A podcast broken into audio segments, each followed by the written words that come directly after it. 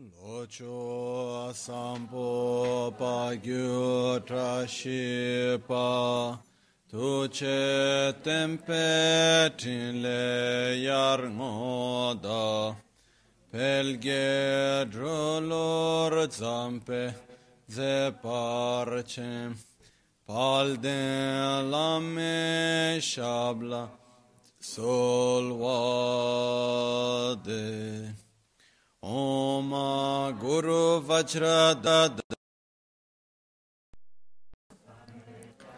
Uta Vardanya Shri Bhadra Varsa Manya Sarva Siddhi Hum Hum.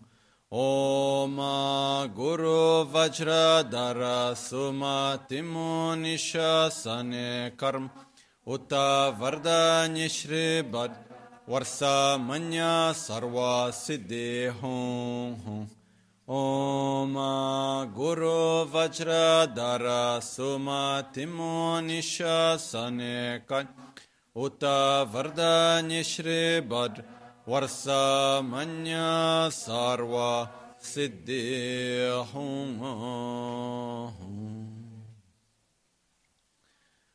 Pakyuke akudam dagi loya pakyuke sundan dagi anga pakyuke atudam dagi yerme çıktı çingi alım. Paköke kudan dagi lum. Pakyöke sundan dagina pakyöke tudan dagi teyermeçi cingilo makyöke kudan dagilo makyöke sunda dagina makyöke tudan dagi teyerme çıktı cingilo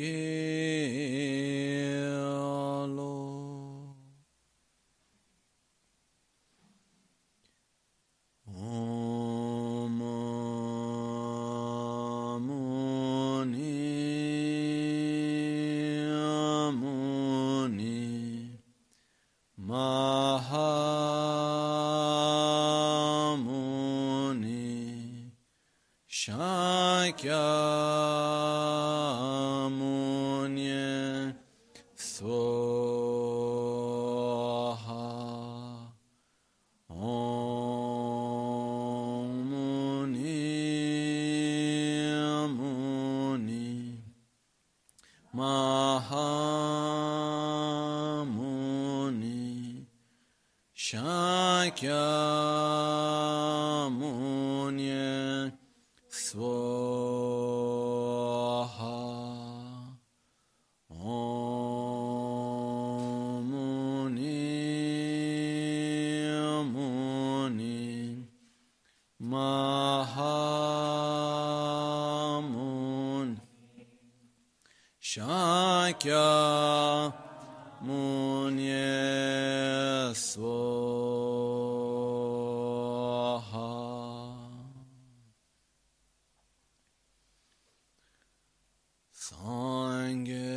chudan sogi chonam la janchu pardo dani kyapsu chi dagi jinso gibe sonam ki drola pinchire sange drupar shu sange chudan sogi choknam la janchu pardo dani kyapsu chi dāgī jīnsō gībē sōnam kī, drōlā pēnchirā sāngē drūpā rēshō, sāngē chōdān tsōgī chōnam lā, chanchō pārdō dāni kyabsō chī, dāgī jīnsō gībē sōnam kī, drōlā pēnchirā sangye druparesha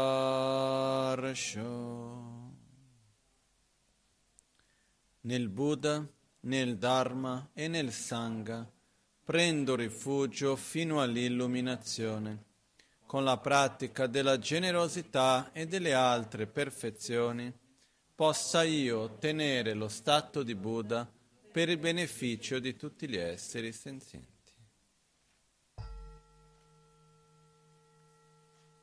아예 깨다 르다네 제게 드본다나 미 캐나다 드로 공게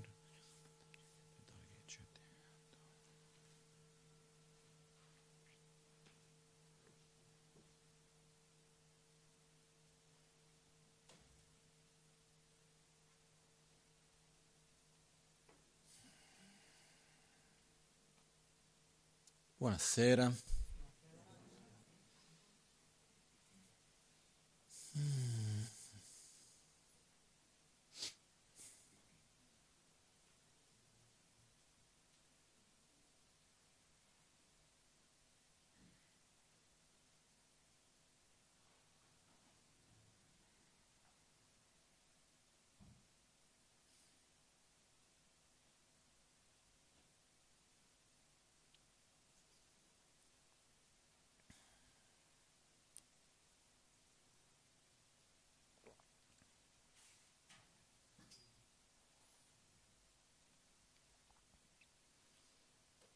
Molto spesso,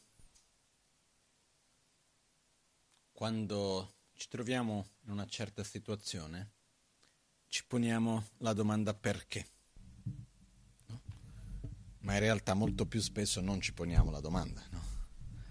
Viviamo le situazioni, le cose avvengono.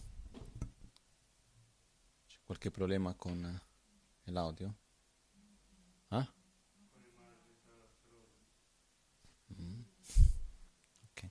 Abbiamo, è un periodo che Mercurio retrogrado. Esatto. E quindi tutto quello che riguarda comunicazione, eccetera, è un pochettino complicato. Per questo adesso comunque. Quello che accade è che perché? No? Spesso ci chiediamo il perché delle cose. E quando noi cerchiamo di trovare una soluzione, no? cerchiamo di capire il perché qualcosa accade in un modo, un'altra cosa accade in un altro, eccetera, eccetera. Ma ancora di più, quando noi ne, noi ne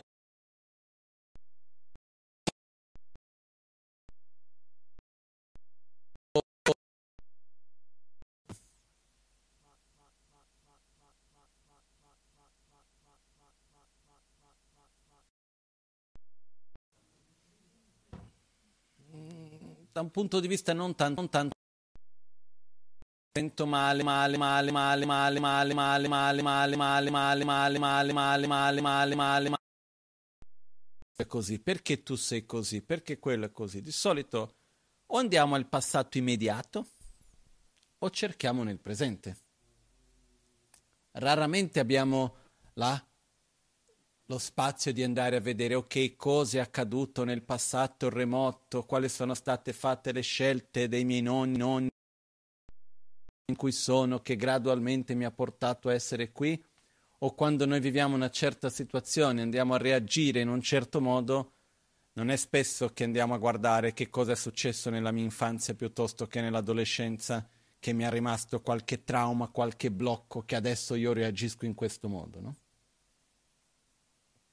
O anche quando andiamo dal medico e abbiamo magari una malattia che si manifesta. Noi cosa facciamo di solito?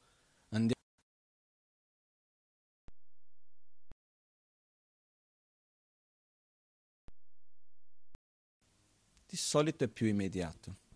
Ok? Quindi quello che succede è che noi viviamo spesso in una sorta di, come posso dire, incoerenza, perché allo stesso tempo non riusciamo a collegare il presente con il passato e non riusciamo a collegare il presente con il futuro più di tanto.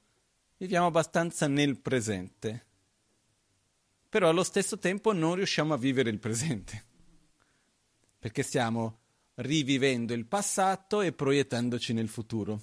Non so se è chiaro questo, questo che sto dicendo, perché sono queste incoerenze, no? Ripeto ancora.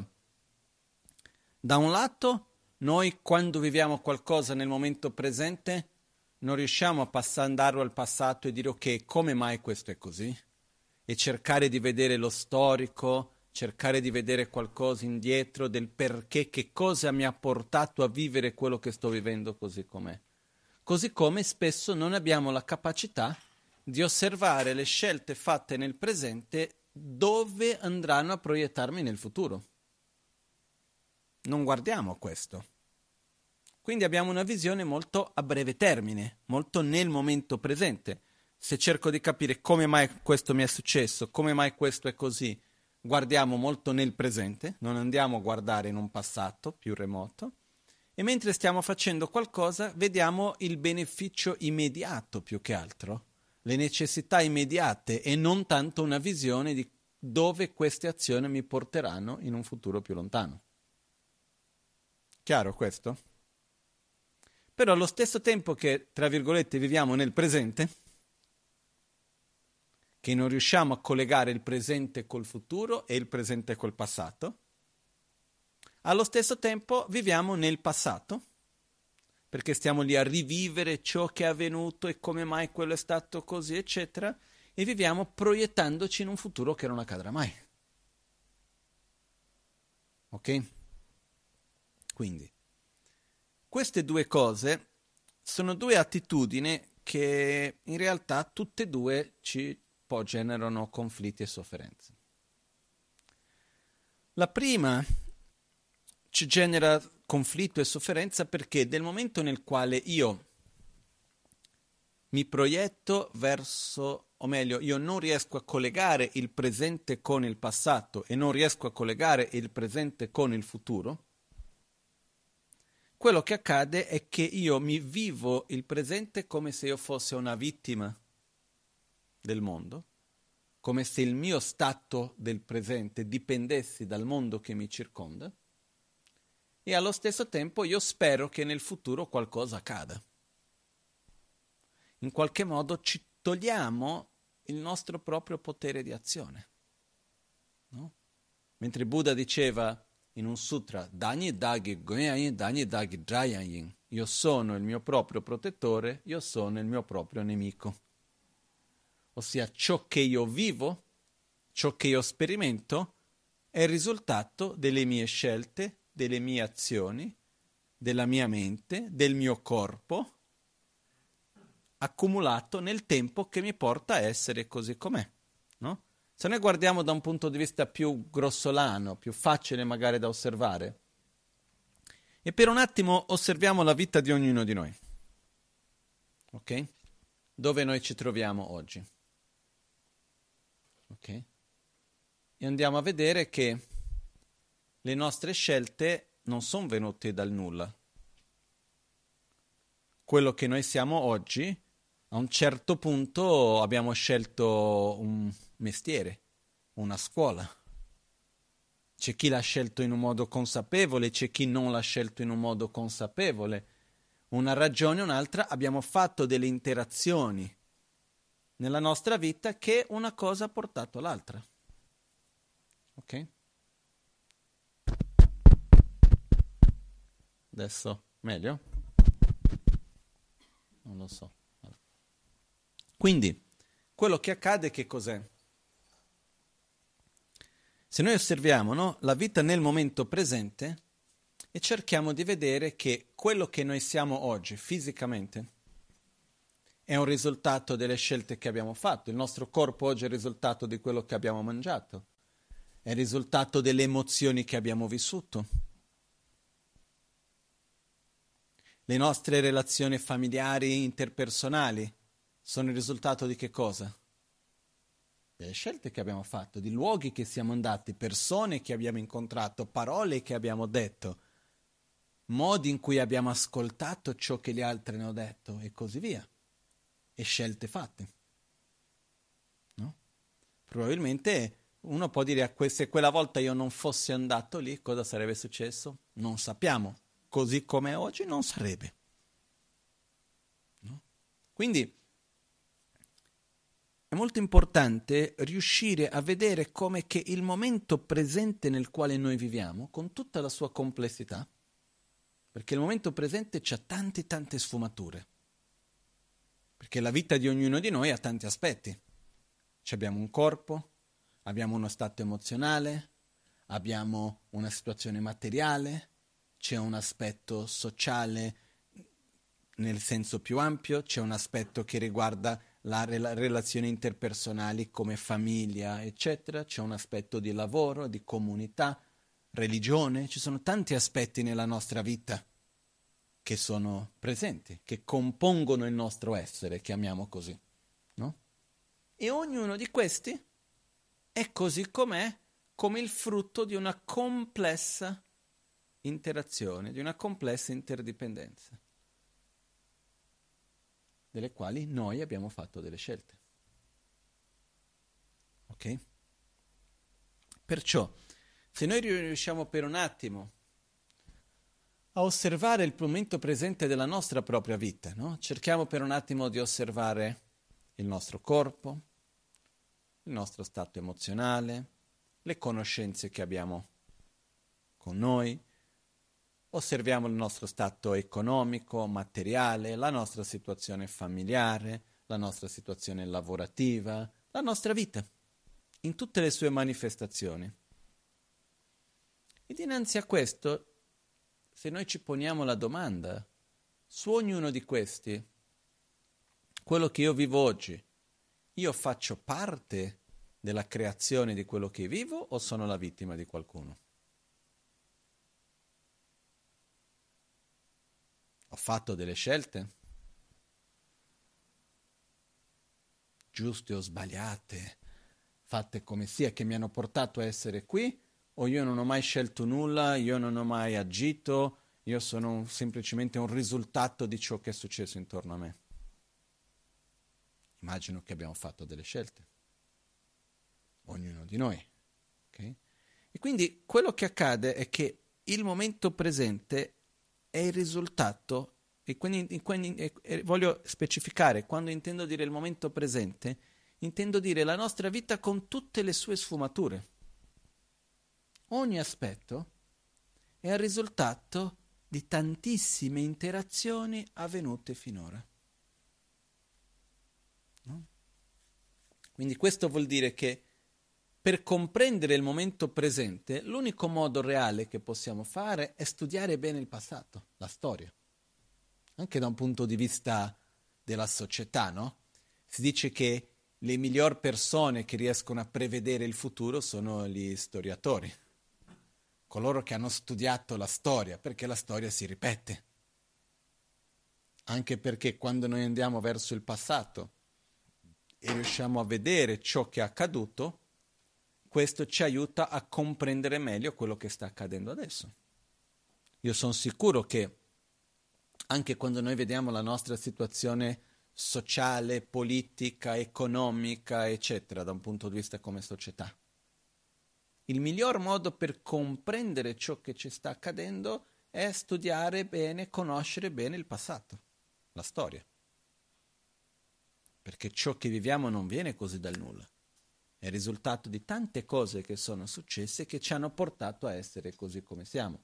Poi io non conosco bene la storia dell'Italia, da un punto di vista politico, sociale, economico, eccetera, no? Però io sono molto sicuro che tante tante cose che viviamo oggi sono risultati di scelte prese cento anni fa, duecento anni fa e ancora di più, su tanti aspetti. no? da quello che mangiamo al modo di interagire fra le persone e tante cose che sono influenzate in tutti questi anni. Perciò il presente, in qualunque sua sfumatura, non viene dal nulla.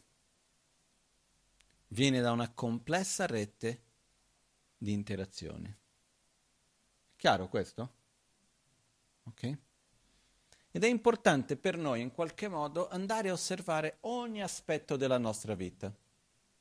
Come ho detto prima, prendiamo il corpo, prendiamo i rapporti familiari, prendiamo eh, il lavoro, gli amici, ogni cosa che noi riteniamo che sono aspetti della nostra vita, ogni sfumatura che sia, e andiamo a osservare come mai è così com'è.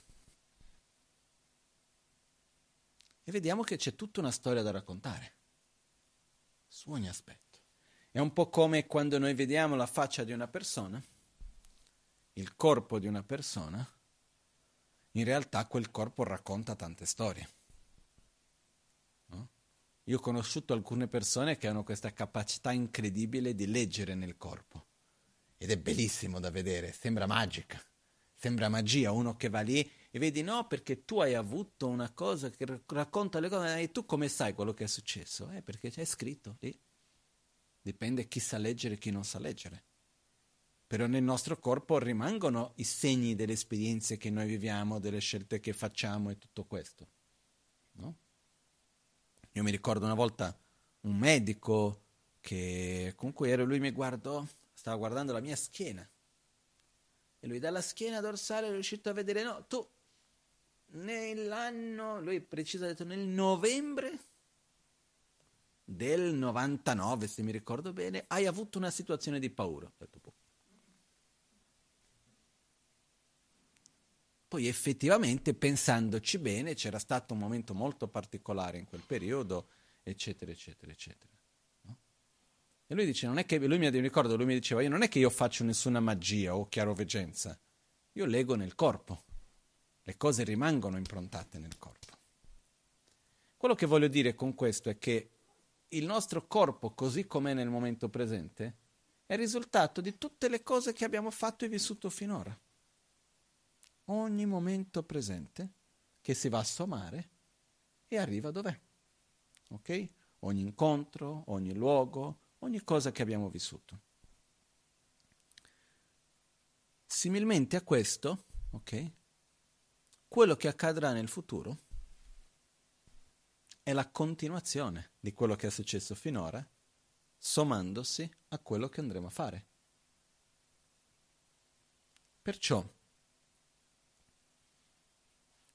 noi non siamo la vittima di qualcosa o di qualcuno, ma siamo il risultato di una complessa interazione che la parola che viene utilizzata in sanscrito per questo è karma. No? Nel buddismo spesso si parla karma, karma, credo che tanti di voi avete già sentito dire karma. Karma letteralmente vuol dire azione. Azione in, si intende per interagire. Perché noi, una delle caratteristiche molto speciali che abbiamo, in quanto esseri senzienti, è che noi abbiamo una coscienza che ci permette di scegliere. Una volta parlavo con una persona che mi spiegò una cosa che mi ha fatto riflettere molto, che era la spiegazione fra la differenza che c'è fra gli esseri senzienti e gli esseri non senzienti. No? Una pietra ha una sua vita o no? Che facilitiamo un po' le cose, un albero ha una nascita, una crescita e una morte. Interagisce con il mondo che circonda. Una pietra anche ha una nascita, una vita e una morte. Eh? Un po' più difficile da vedere, però la pietra, se rimane sotto la terra, piano piano perde le, la, le parti esterne finché piano piano diventa terra e ha, ha il suo processo anche questa di nascita, di vita e di morte. Qualunque cosa nella natura. Però quello che viene detto è che la differenza è che gli esseri che sono vivi, vivi però che non sono senzienti, interagiscono con gli altri e con il mondo che li circonda tramite delle regole abbastanza precise di interazione. Se fai questo reagisci in quel modo lì. Esiste un modo di un'interazione abbastanza immediata, ok? Per questo anche si riesce a prevedere meglio, si riesce a relazionare meglio. Per dire, immaginiamo quello che succederebbe se un albero o un, una, una pianta in un vaso avesse un carattere come una persona no? Tu vai lì, metti l'acqua, un giorno fai i fiori, un altro giorno dici no, oggi no perché non mi è piaciuta la faccia che hai fatto. Non sei venuto nell'ora che dovevi venire? Io mi aspettavo più acqua, ma hai portato meno. No? È molto più facile relazionarsi con le piante. Perché le piante, tra tante qualità che hanno, interagiscono sempre nello stesso modo, mantengono la stessa coerenza.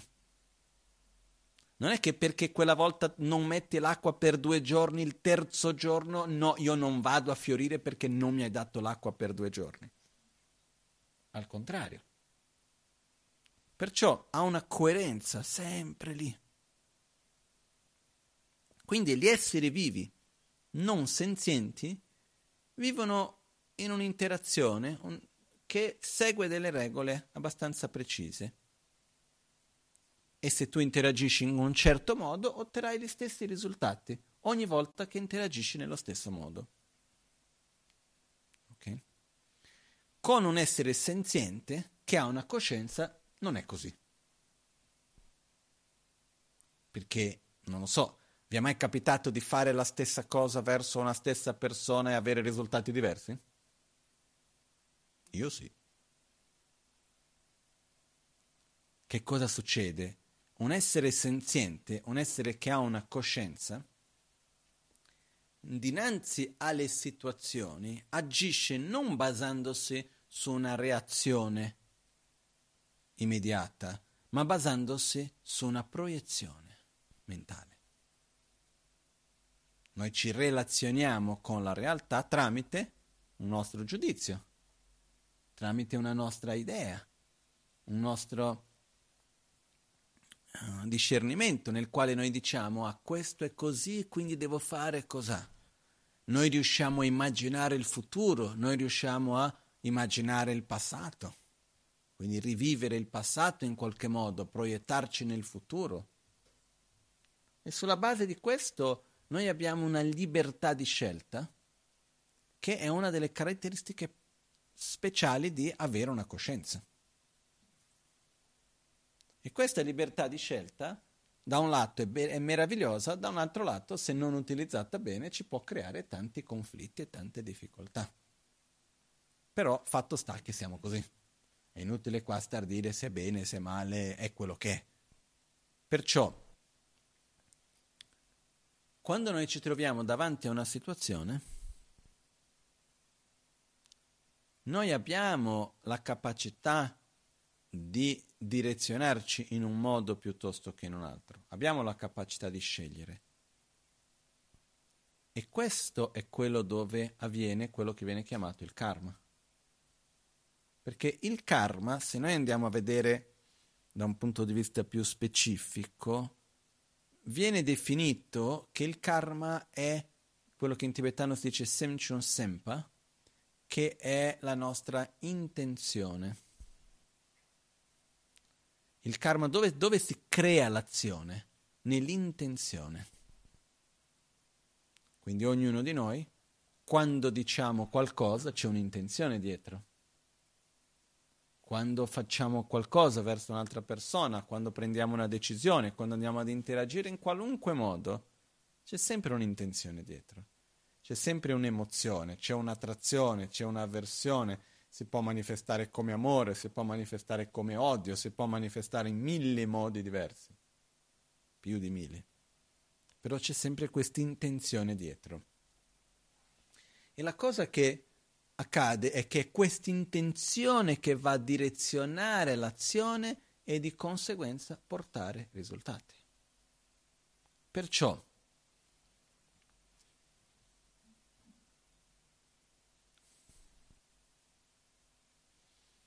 Se noi viviamo il presente in un modo svincolato dal passato?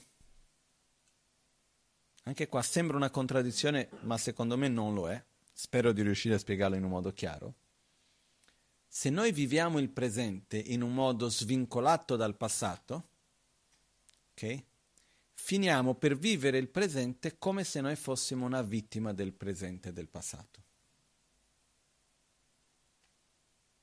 Se noi viviamo il presente nella consapevolezza che il presente è il risultato delle scelte e delle interazioni generate finora, dal passato fino al momento presente, noi possiamo in qualche modo prendere potere della nostra capacità di scelta e della libertà che abbiamo nel momento presente di direzionarci verso il futuro.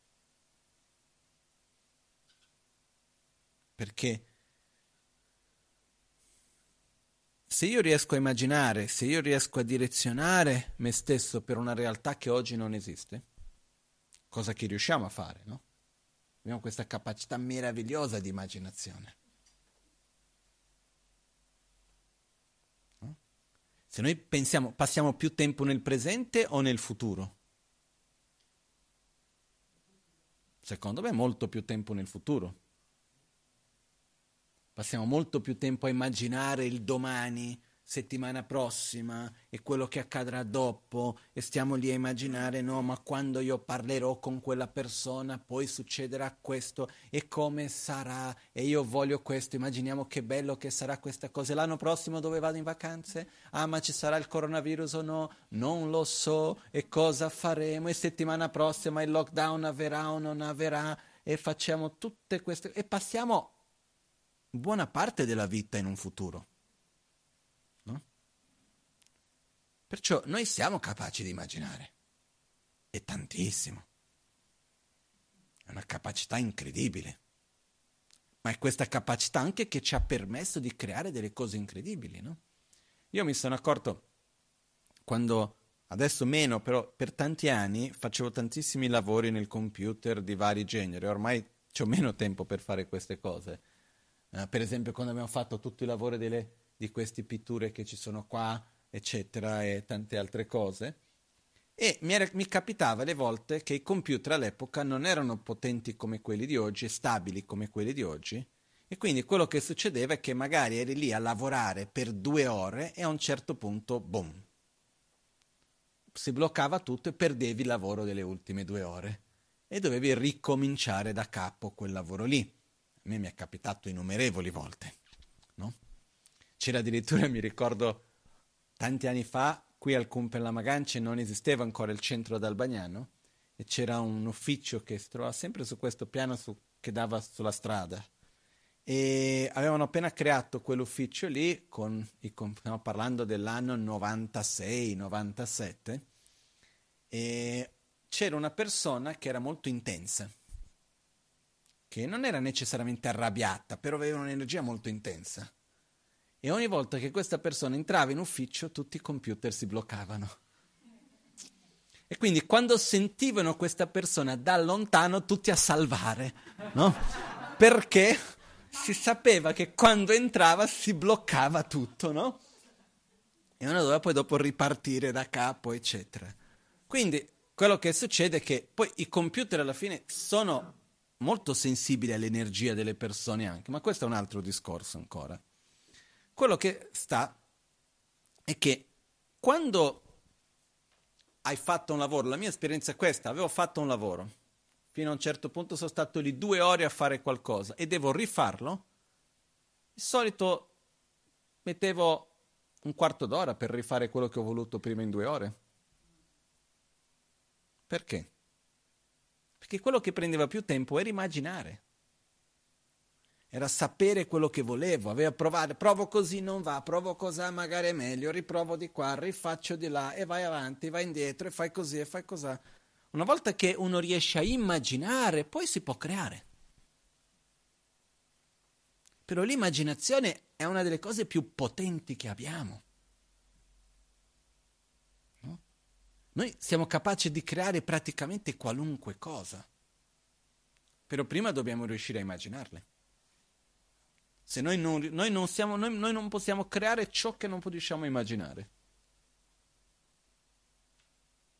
Una volta che riusciamo a immaginare qualcosa, a quel punto c'è tutto il percorso per realizzarlo. Magari è lungo, eh? ma ci si può arrivare. Pensiamo riguardo la tecnologia. Se noi pensiamo che nell'86, circa 87 magari, adesso gli anni preciso, io ho sempre una memoria per i numeri che non va tanto bene. Quando i computer erano ancora i computer quelli che erano gli armadi, no? A quell'epoca Steve Jobs disse no, io voglio creare un computer che ci si stia sul palmo della mano. E sembrava una pazzia per tanti. Ormai è una stupidata, una cosa che è lì dappertutto. È, una, è quasi, non so in italiano come si dice, in portoghese diciamo una praga. Mm, come si direbbe in italiano? Una praga? Una piaga che è dappertutto e non va via, no? ormai è dappertutto quello. Però quello che succede che cos'è? Prima di fare qualunque cosa, quello che è importante è immaginare. E quello che non so il quanto siamo consapevoli è che noi costantemente stiamo creando il nostro futuro anche tramite la nostra immaginazione. Noi stiamo proiettando cosa accadrà. E sulla base di, quella, di quello che andiamo a proiettare, andiamo poi dopo ad agire. E la nostra mente ha un potere, io credo io, molto, molto, molto più grande di quelli che tutti noi insieme riusciamo a immaginare, secondo me. Basta pensare al semplice fatto che qualunque cosa che noi vediamo di grandioso nel mondo, dal punto, toglie la natura che è la cosa più bella che c'è, no?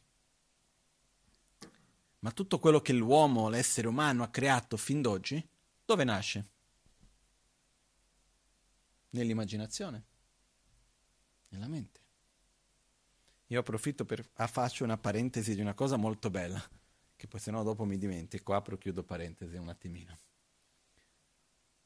Uh, l'estate scorse, se mi ricordo bene il tempo, eh, eravamo insieme con la Maganchen ed era venuta un'amica uh, a trovarlo e lui aveva detto di portare questa signora insieme con alcune persone andare in un luogo nella natura.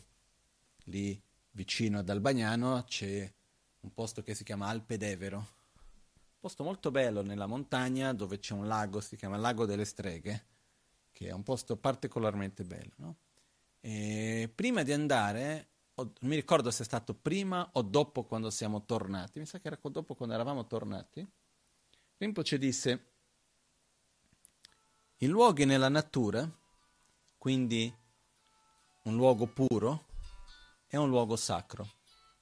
Perché i luoghi sacri sono i luoghi che, la, che creano le condizioni per far trasformare in un modo positivo le persone. No?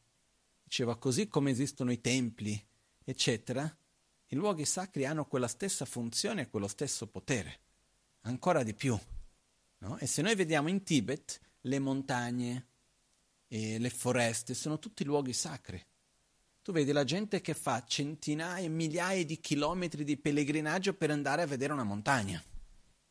Non perché la montagna è bella, perché questo è il punto che la nostra cultura, non so se dappertutto, però molto spesso la cultura moderna, chiamiamo così, si va in un luogo nella natura perché? Per consumare l'immagine. È bello. Ho visto, vado via. Ormai ho già visto. Ho fatto le foto, messo su Instagram, posso andare via. No? Fa freddo, cosa sto a fare qui? Non c'ho mica voglia di camminare fino in alto, eccetera, eccetera. La visione, immagino io, antica, ma non solo necessariamente nella cultura dei paesi buddisti come il Tibet, immagino che anche in Europa non era molto diverso prima, però non, non ho conoscenza per poter dirlo di certo è che quando vai a fare un pellegrinaggio in un luogo, il potere non è di quello che vedi, ma è di quello che vivi lì. And- andare nella montagna e stare per un po' lì, uno sta. Uno si permette di vivere quello. È una cosa che potete osservare, io ho potuto osservare diverse volte. I diversi luoghi dove andiamo influenzano fortemente il nostro stato emozionale e mentale.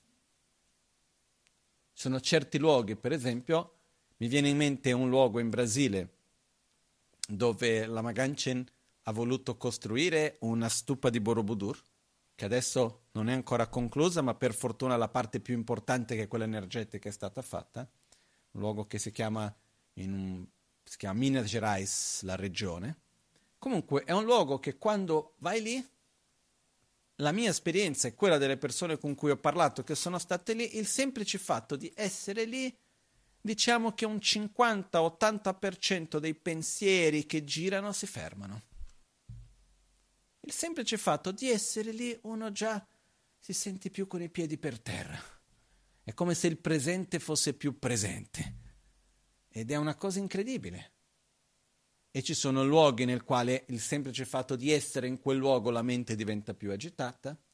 Io mi ricordo alcuni anni fa, quando uh, era già da un po' che stavo più tempo ad Albagnano, quando venivo a Milano, c'era un punto specifico che ho cominciato a osservare che quando passavo quel punto è come se qualcuno girasse un qualcosa dentro di me e aumentasse la velocità dei pensieri no? Ed è un punto, entrando in Milano, a un certo punto c'è una prigione, dove c'è la tangenziale, arrivando verso Milano, no? Adesso non so esattamente dov'è quel punto, come si chiama. Comunque c'è quel punto lì che si comincia a entrare in città e mi dava la sensazione, ogni volta quando entravo lì, è come se si aumentasse la velocità dei pensieri. Perciò quello che accade è che l'ambiente in cui noi viviamo ci influenza i luoghi nella natura, quindi la montagna, il bosco, il deserto, il mare, ogni luogo ha una sua caratteristica, poi il mare non è tutto uguale.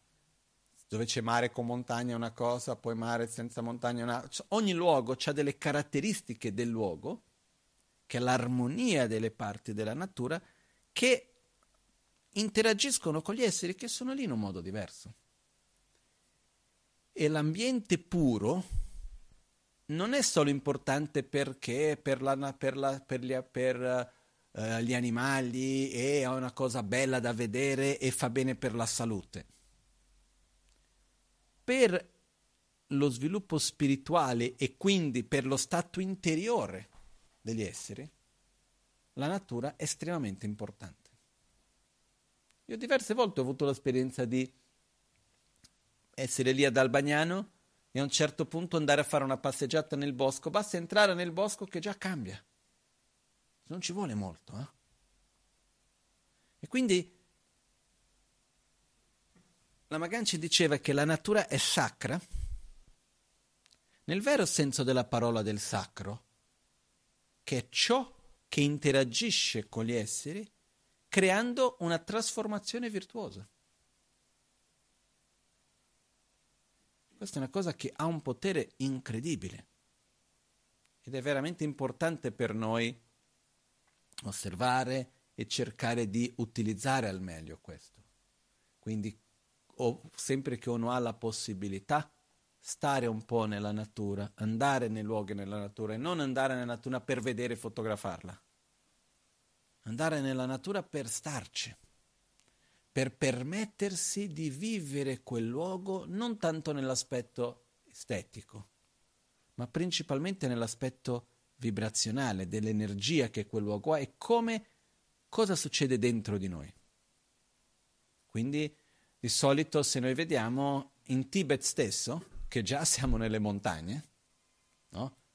in Tibet l'altopiano parte dall'altitudine più bassa, siamo a 3500 e si va da lì in su.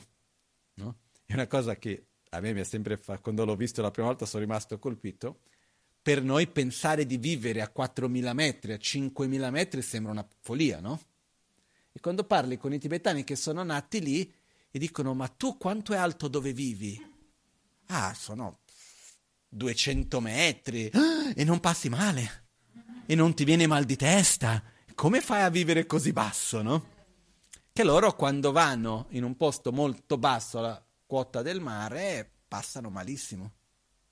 hanno mal di testa, gli gira la testa, eccetera, eccetera, no? Perché il corpo è abituato in modo diverso. Comunque sia. Fatto sta che anche in Tibet, dove si parte da 3500 metri, quindi uno già è in montagna, non ha la scelta di andare in montagna, uno già si trova nella montagna, dov'è che andavano i meditatori? I praticanti quando volevano arrivare a un livello di coscienza più profondo, avevano bisogno di uno spazio, un contesto che gli permettesse cogliere le sottilezze della mente. Andavano nelle montagne ancora più remote.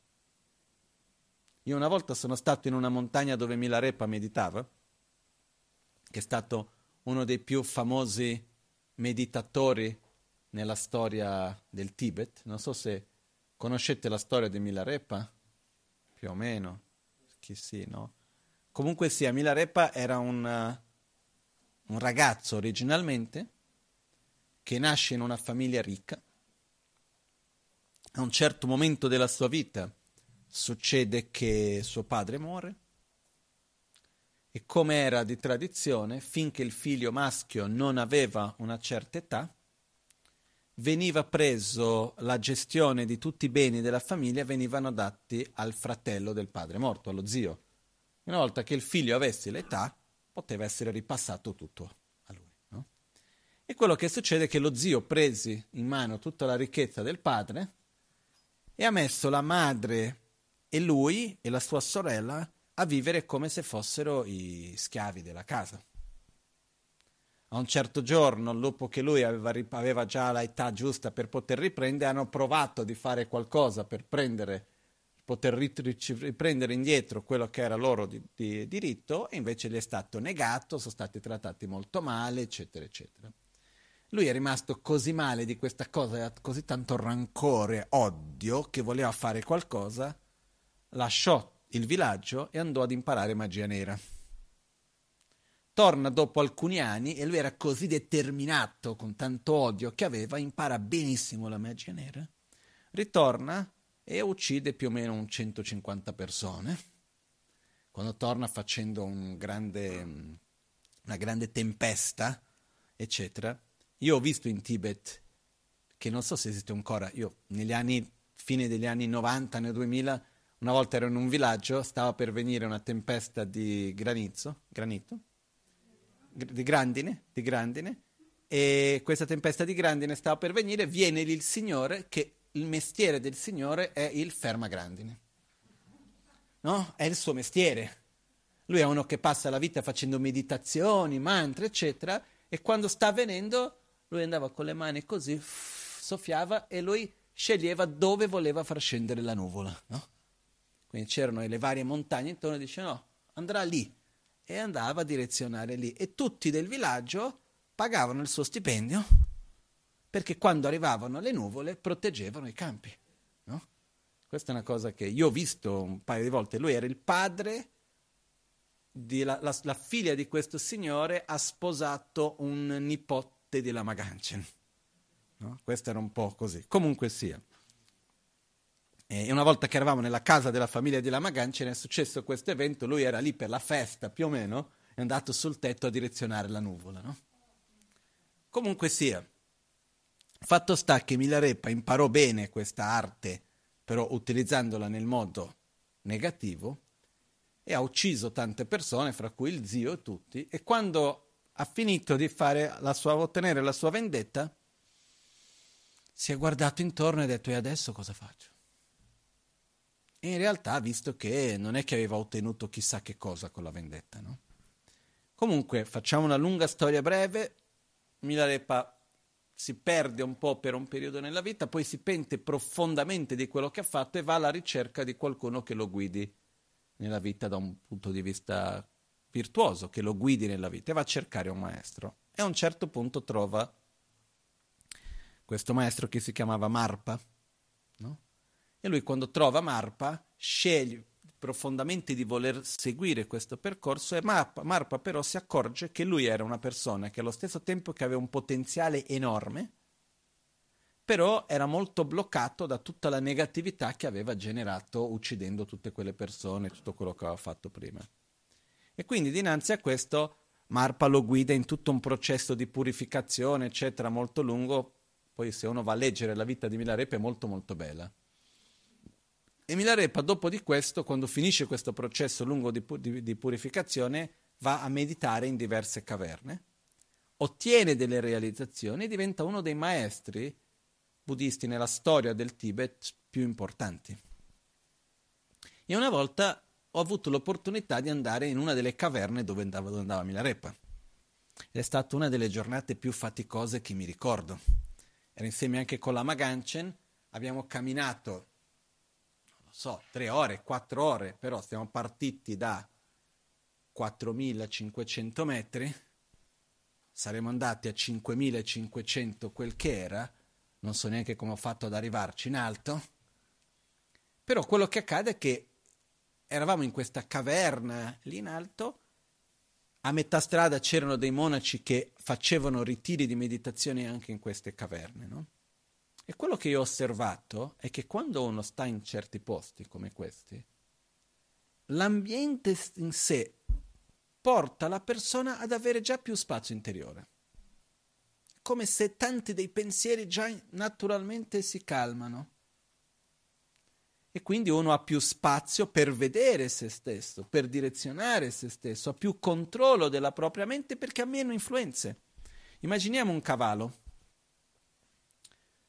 Uh, avete già visto no, quando mettono quando para, oh, paraocchi, come, no? dei paraocchi ai cavalli?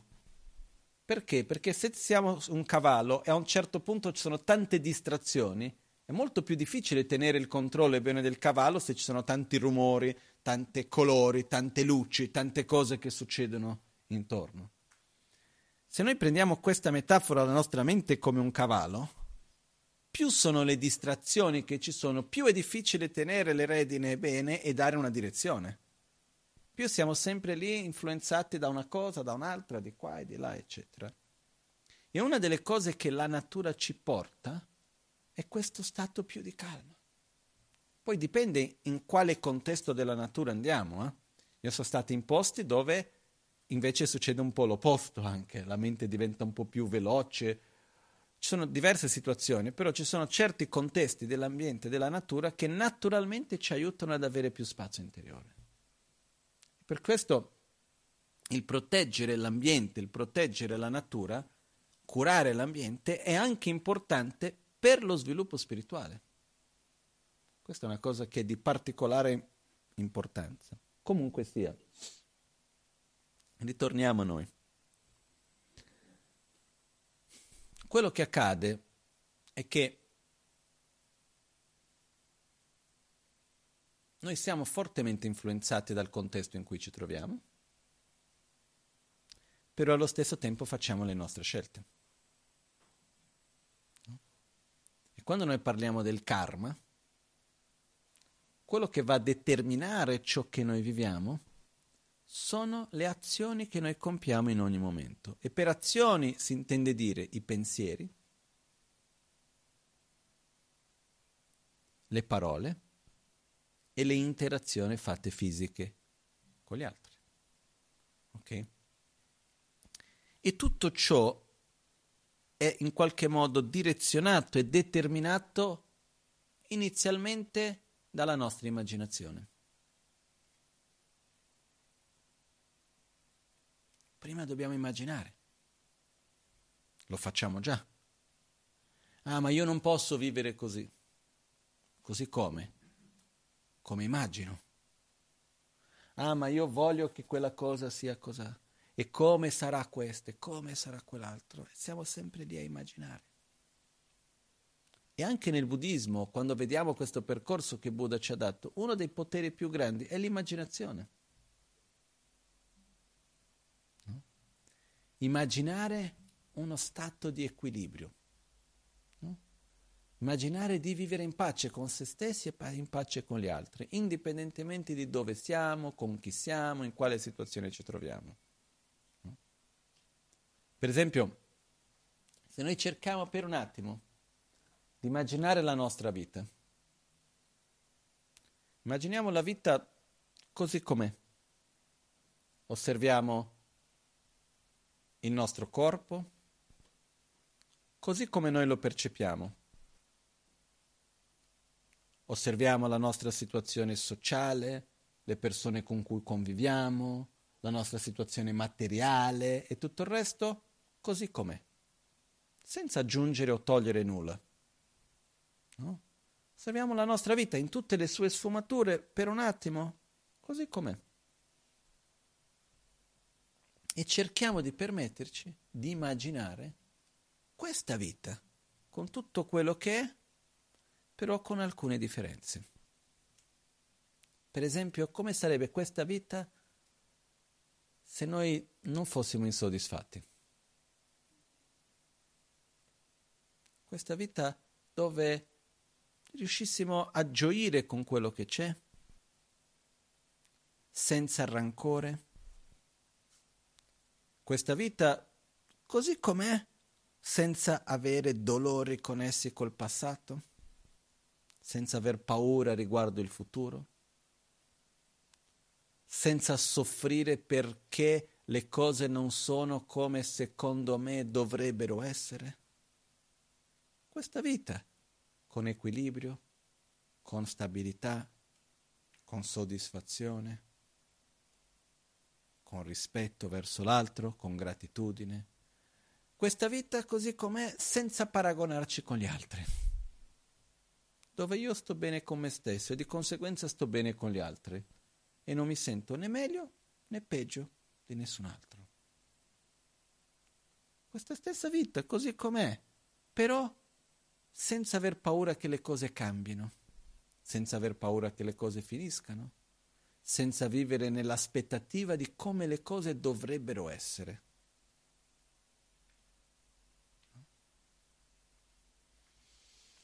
Stando in armonia con se stessi e in armonia con gli altri.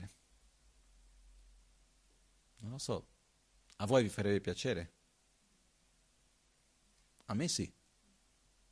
Però la prima domanda è, riusciamo a immaginarlo o no? Perché se noi riusciamo a immaginarlo, è già un passo enorme che facciamo. Perché quando si parla di Buddha,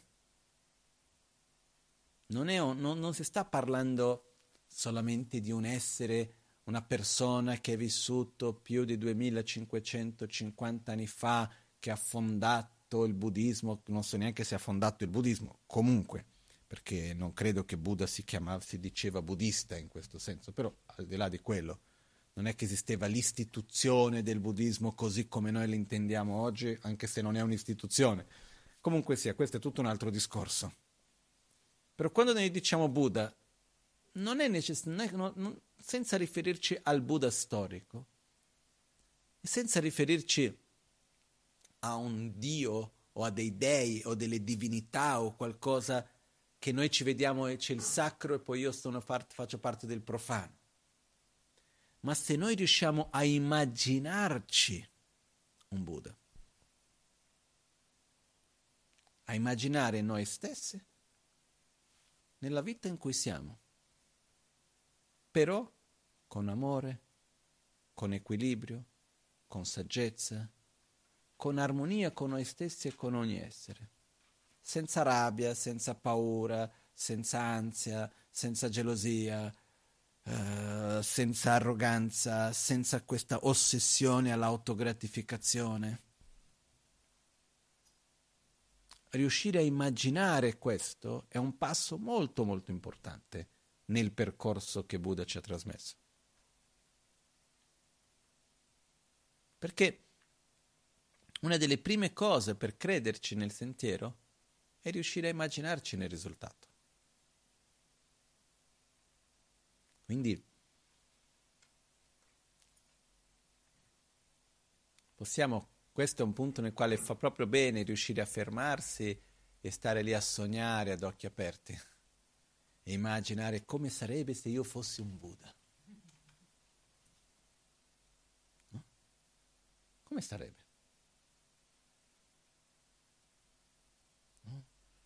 Sarei diverso, avrei le orecchie lunghe? Come sarebbero i miei capelli? Non è quello che determina essere un Buddha. ma come sarebbe se dentro di noi avessimo questo stato profondo di pace? E poi cerchiamo di osservare la nostra vita tramite quella prospettiva. Come sarebbe la mia vita dove io vivo se io fossi un Buddha? Ok? Non è un esercizio molto facile, neanche troppo difficile, però è una cosa che è importante gradualmente riuscire a farlo. Perché quando noi riusciamo a immaginarci veramente, quello ci dà un sentimento di dire ok, adesso devo, è possibile, posso fare qualcosa per quello.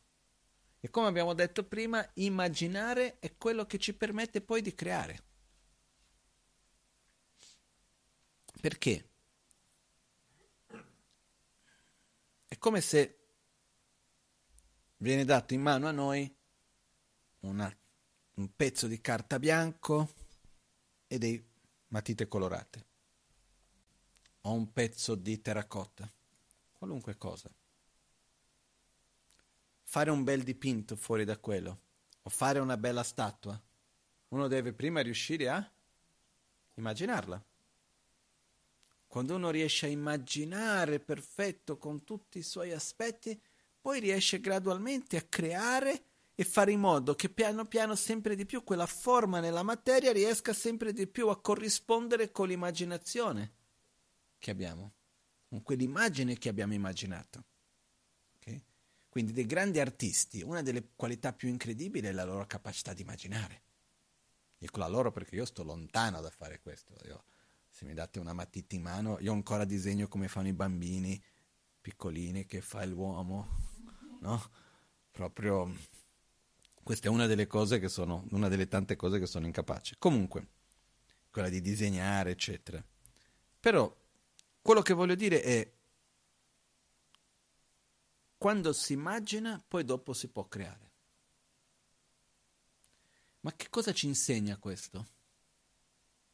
Che un artista, ma non solo, che una persona quando ha la capacità di immaginare qualcosa, poi piano piano la fa, questo in un modo neanche, non inconsapevole ci fa vedere con molta chiarezza che il presente costruisce il futuro. Che io prima immagino il futuro, poi vado a modellare il presente affinché gradualmente diventi come il futuro. Non so se è chiaro questo. E il presente è questo, in ogni momento. In ogni momento, così come un artista che ha la, si dice la cretta, no? In italiano. Che può modellare per fare una statua, similmente noi ogni momento stiamo modellando la nostra vita. Stiamo modellando il nostro corpo, stiamo modellando la nostra mente, stiamo modellando i rapporti con le altre persone, stiamo modellando la nostra società con ognuna delle nostre azioni, tutti i giorni.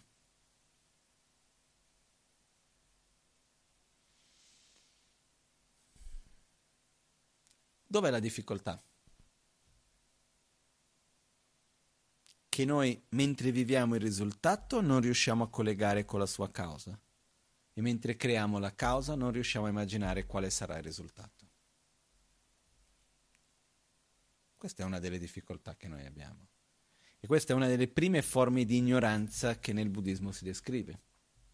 Quando si dice la ignoranza come causa della sofferenza, la prima forma di ignoranza a cui si fa riferimento, ricordiamoci che ignoranza in sanscrito è avidya. A negazione, vid vedere, avidya non vedere.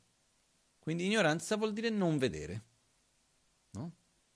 Quindi in questo caso qual è la prima forma di ignoranza che si fa riferimento come causa della sofferenza? La ignoranza che mentre vivo il risultato non riesco a vedere le cause e mentre creo le cause non riesco a vedere i risultati. Ok? E questo è dove noi viviamo. Però c'è una cosa importante. Quando si spiega la legge del karma, ci sono quattro aspetti che sono importanti. Il primo aspetto riguarda un aspetto di coerenza. che, no scusi, l'ordine è un po' diversa. Il primo aspetto dice non si può vivere un risultato senza che siano state create le cause. Che sembra banale magari, però in realtà è molto profondo e implica tanti aspetti della nostra vita. Non esistono risultati senza che siano state create delle cause. Perciò ogni cosa che io vivo, ogni aspetto della mia vita nel momento presente, che mi piaccia o che non mi piaccia, è così com'è perché cause e condizioni si sono create. Cause si intende dire qualcosa che abbiamo fatto noi. Condizioni, quelle che abbiamo interagito al momento presente noi e anche le azioni, le scelte delle altre persone, degli altri esseri anche. Perché noi interagiamo anche con le azioni degli altri. Perciò quello che noi siamo oggi è il risultato di tutto ciò che noi abbiamo stessi abbiamo fatto nel passato che, è, che, ha interagito con quello che gli altri anche hanno fatto. Okay? Però non si possono vivere dei risultati senza che siano state create le cause. La seconda regola è che, secondo aspetto, qualunque azione venga compiuta, qualunque causa venga fatta, prima o poi porterà dei risultati. Ok? Questi sono i primi due aspetti. Il terzo aspetto dice esiste una coerenza fra le azioni e i risultati. Quindi certi tipi di azioni portano certi tipi di risultati, altri tipi di azioni portano altri tipi di risultati. E il modo più semplice per distinguere questi due tipi, che vengono di solito chiamate azioni virtuose, quelle che quando danno i loro frutti si manifestano in una situazione che in una sensazione interiore di piacere e gioia, benessere, e quelle che quando manifestano i loro risultati manifestano in uno stato di sofferenza, di malessere, che vengono dette negative. Okay? E poi ci sono quelle azioni che quando manifestano risultati non sono né piacevoli né spiacevoli, sono neutre. Okay? Io più volte ho riflettuto su come faccio a distinguere se le azioni sono positive o negative, sono cause di felicità o di sofferenza. No? Perché la nostra ignoranza è proprio questa, quando io agisco io non so a che cosa mi porterà.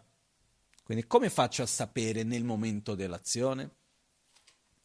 E quando studiavo di più la filosofia buddista, eccetera, c'era la definizione, c'è una parte in cui si studia la legge del karma, e c'era la definizione di quello che viene chiamato in sanscrito di punya, in tibetano di sonam, e quello che in sanscrito viene chiamato di papam, e in sanscrito in tibetano dikpa, che purtroppo sono due concetti fondamentali nella visione di mondo buddista che noi non abbiamo parole nelle nostre lingue.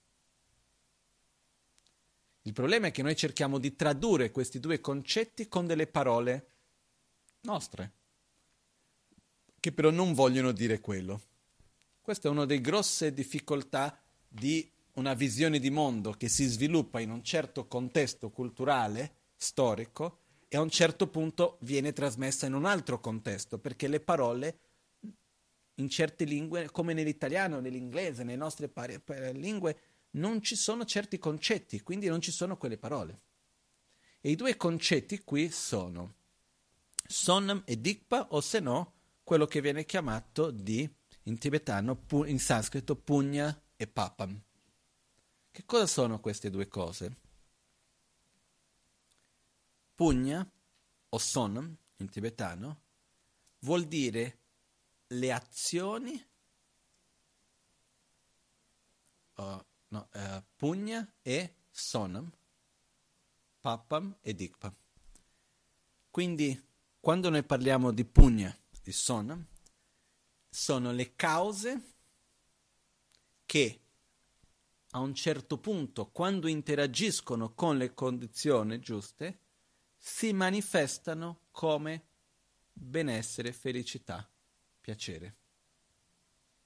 Papam, dikpa, sono le cause come una forza, come un'inerzia che nasce da un'azione che quando manifesta i suoi risultati li manifesta nella forma di sofferenza, malessere. Ok? Malamente tradotto come merito e karma negativo. Ok? Quando dobbiamo accumulare meriti, sembra che dobbiamo mettere le steline. Chi è il più bravo? No? Quanti puntini hai? Quanti like hai avuto? Non lo so.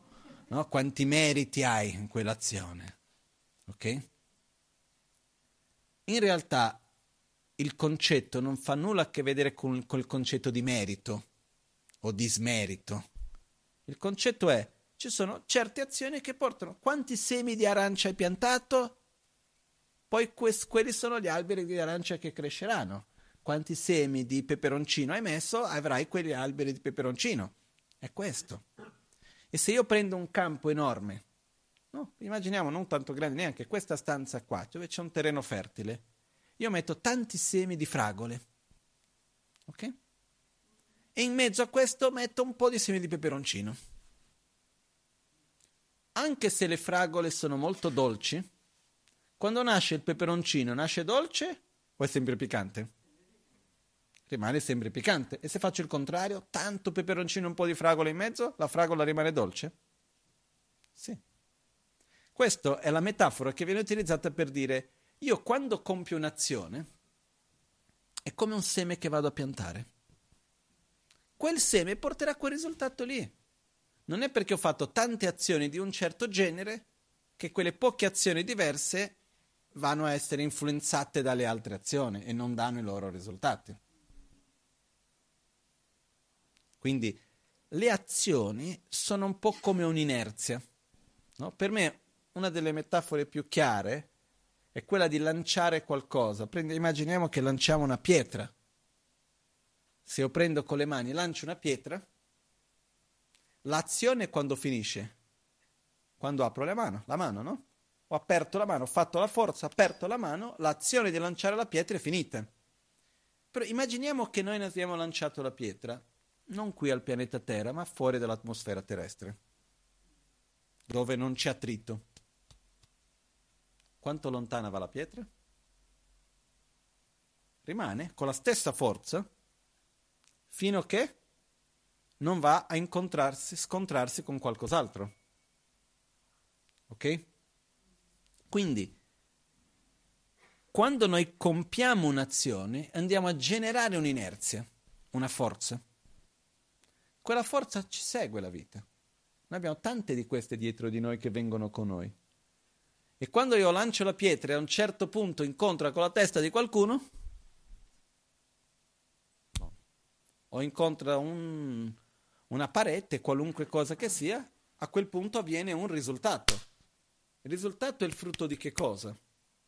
Di quell'azione che è rimasta, tra virgolette, in vita tramite l'inerzia che è stata generata, che a un certo punto entra in contatto con qualcos'altro, che è anche il risultato di un'altra inerzia a sua volta. Eh?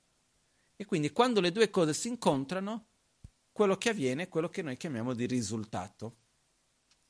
La inerzia viene chiamata la causa, l'altra forza con la quale si scontra viene chiamata condizione. Tutto ciò che avviene nella nostra vita è così tramite un'inerzia del passato. L'errore che spesso facciamo è che noi vediamo le condizioni come le cause.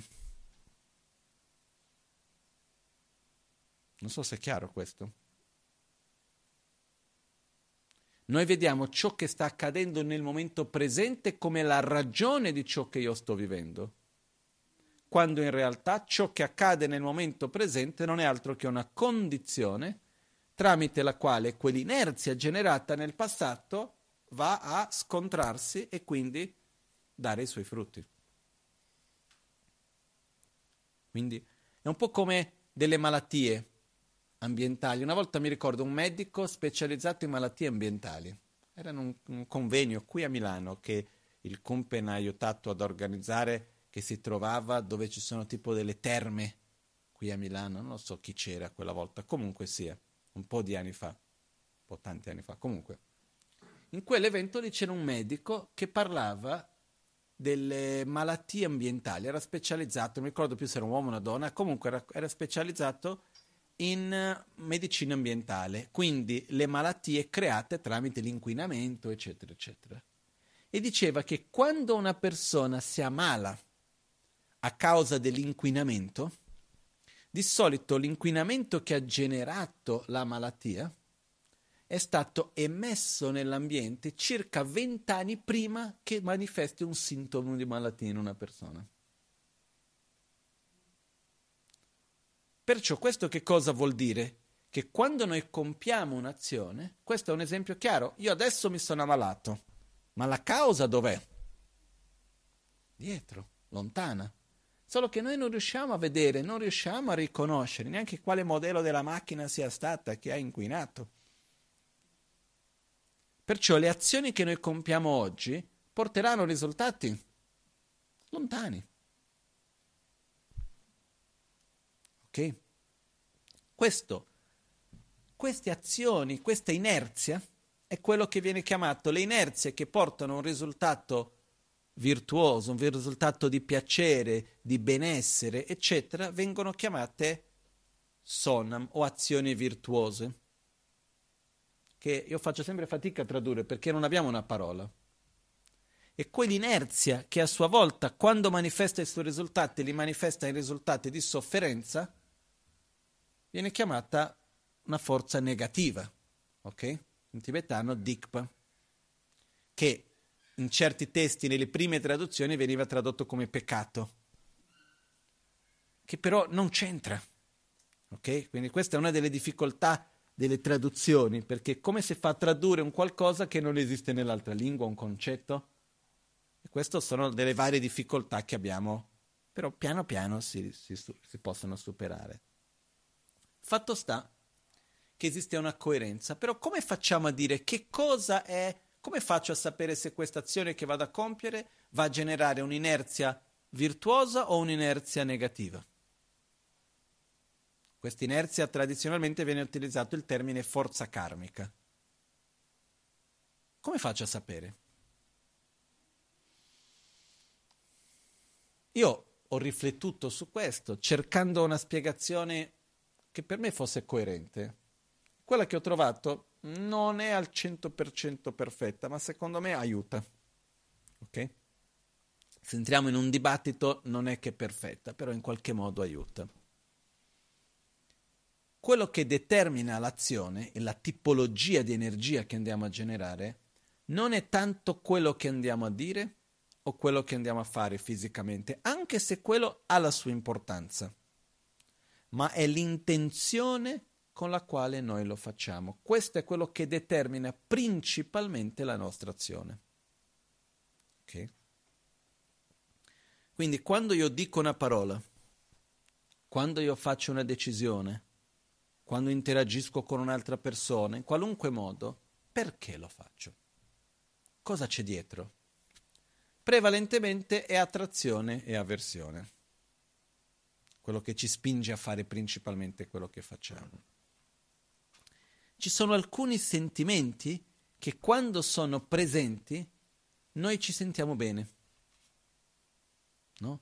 Per dire quando noi abbiamo un momento di amore inteso come voler bene all'altro, come essere attratti dalla felicità dell'altro, fisicamente ci sentiamo tesi o rilassati? Più rilassati, ci sentiamo bene. Quando abbiamo un momento di generosità, di condividere qualcosa che abbiamo con l'altro, fisicamente quello porta una sensazione di tensione o di benessere? Benessere quando abbiamo un momento di coerenza che riusciamo a mantenere bene i nostri impegni, eccetera, ci porta una sensazione di benessere. Invece cosa succede quando, per esempio, abbiamo un momento di rabbia piuttosto che odio, piuttosto che invidia o gelosia? Fisicamente siamo rilassati o tesi? Siamo tesi, ok? Perciò uno dei migliori giudici o bilance per dire se un'azione è virtuosa o se è negativa, che tipo di inerzia andiamo a creare, è il nostro proprio corpo. Quello ci aiuta a capire. Se noi vediamo che il corpo è rilassato, che è in uno stato in cui si trova bene, spesso non è, non è al 100% questo, eh, però molto spesso questi sono sentimenti che sono intenzioni che sono virtuose, emozioni positive. Quando facciamo delle azioni con delle emozioni che ci generano tensione, anche fisica, queste sono delle azioni cosiddette negative, porteranno dei brutti risultati. Non è che il bene e il male, non è la lotta fra il bene e il male, è semplicemente azioni fatte con intenzioni e con un'interazione che generano un risultato di un certo genere e altre azioni che generano un risultato di un altro. Questo è. Però le azioni sono complesse, l'interazione è complessa. Per esempio, cosa succede se io ho l'intenzione di uccidere un animale, ma finisco per uccidere un bambino? No? Vado a caccia, vedo un movimento nel bosco, io voglio uccidere un animale, ma alla fine ho ucciso il bambino. Uccidere l'animale è già in per sé un'azione negativa. Però se uccido il bambino è ancora più complessa la cosa. Sono due azioni diverse. La domanda è, la intenzione era di uccidere un animale, però nulla toglie il fatto che ho ucciso un bambino che sono sempre responsabili di quell'azione. Facciamo un esempio un pochettino più complesso magari. È l'esempio che ho sempre fatto perché siccome funziona bene. Mi trovo su un palazzo alto. Ok? Sono lì al quinto piano. Immaginiamo qua questo cortile. Qua a Milano ci sono tanti palazzi alti e sono lì al quinto piano dove sono in una stanza piena di bambini perché sto insegnando ai bambini a fare, so, la torta al cioccolato. Ok, facciamo la lezione, periodo post-Covid, tutti insieme dentro nella cucina, siamo in tanti e stiamo insegnando come si fa la torta al cioccolato. Ah, finalmente possiamo goderci un momento insieme, rilassati, facciamo insieme la torta al cioccolato. E c'è un forno elettrico con cui abbiamo appena messo la torta, sono lì per far vedere tutti i bambini com'è e a un certo punto il forno prende fuoco e comincia a venire fuori un fumo tossico e la porta è chiusa, non riesco a far uscire i bambini e non voglio permettere ai bambini di star male. Quindi per aiutare i bambini, per salvare la vita a quei bambini, io prendo il forno anche facendomi male alle mani e lo lancio via dalla finestra a principio è un'azione negativa o positiva quello che sto facendo? Positiva perché io faccio questo per compassione e mente di protezione verso quei bambini, di voler proteggerli dal male, dalla sofferenza. Che è una cosa positiva. Solo che c'era un, una persona che stava passando e gli cade in testa. E muore. Ho avuto l'intenzione di far male a qualcuno? No. Però sono responsabile per aver ucciso quella persona o no? Sì. Ok? Questo qua rientra un po' la complessità del karma. Un'azione per essere completa, per avere la sua fo- perché l'inerzia, cosa intende un'azione completa? Perché la sua forza sia completa, ha bisogno di quattro caratteristiche. L'intenzione, fare l'azione, concludere l'azione e rigioire di aver concluso l'azione. Okay? E se una differenza enorme per salvare i bambini, lancio il fornello, cade sulla testa di qualcuno e calcolare quella persona mentre sta avvenendo, chiamare i bambini per far finta di avere una scusa, prendere il fornello, lanciarlo calcolando il momento giusto, cade in testa, ce l'ho fatta. È chiara la differenza, no? Anche da un punto di vista legale c'è una differenza. No? Karmicamente questa c'è una differenza enorme. Quindi un'azione per essere completa ci vuole l'intenzione, il comp- fare l'azione, concludere l'azione, compierla e rigioire dell'azione. Rigioire basta dire ah, bene, ce l'ho fatta. No? Quindi voglio mentire. Ho l'intenzione di farti credere qualcosa. Comincio a parlare. Tu mi ascolti, credi in quello che ho detto. Ah, bene, è andata bene. Concluso. Voglio aiutare qualcuno che ha un momento di difficoltà ti voglio bene, voglio darti una mano, voglio aiutarti, vado lì per aiutarti, comincio ad aiutarti, faccio quello per aiutarti, tu non mi ringrazi, ma chi me l'ha fatto fare? L'azione non è completa. Quindi la forza è minore. Quindi qualunque azione noi andiamo a compiere, quello che va a determinare la forza di quell'azione è innanzitutto se ci sono quattro, queste quattro caratteristiche. Ok? Perciò, tornando, di queste quattro caratteristiche, quella più importante è la intenzione e poi dopo trasformare quell'intenzione in azione, materializzare quell'intenzione. Perché se rimane l'intenzione sola, la forza rimane piccola. Perché se la forza di compiere l'azione e quella dell'intenzione fosse la stessa, saremmo fregati, eh? perché non so quante volte che uno ha pensato delle cose che se avessi fatto sarebbe tutta un'altra storia. No, uno si arrabbia e dice ma questo qua, ma guarda, io gli taglierei la testa, io rifarei questo, rifarei... ognuno ha le sue assurdità. Perciò l'intenzione però ha una forza e questo è un altro punto importante da comprendere, che l'intenzione da sola ha già un potere.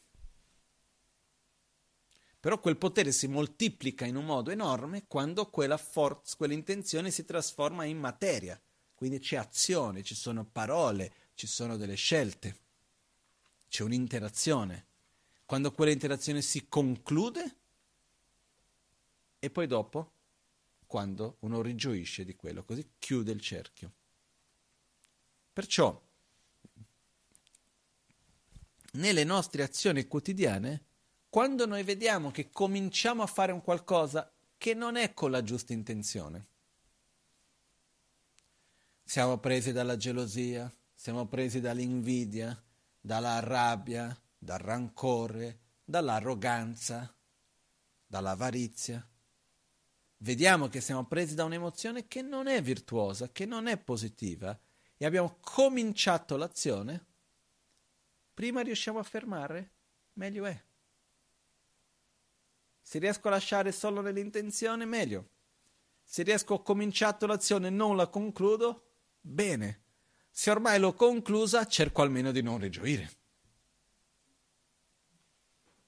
Ricordiamoci che per rigioire basta dire ce l'ho fatta. Quello è già il rigioire, non è che ci vuole fare la festa che ho fatto quello. No? Però noi abbiamo tante delle cose che facciamo nella vita di tutti i giorni, non sono calcolate sono delle reazioni che ci sono alla quotidianità.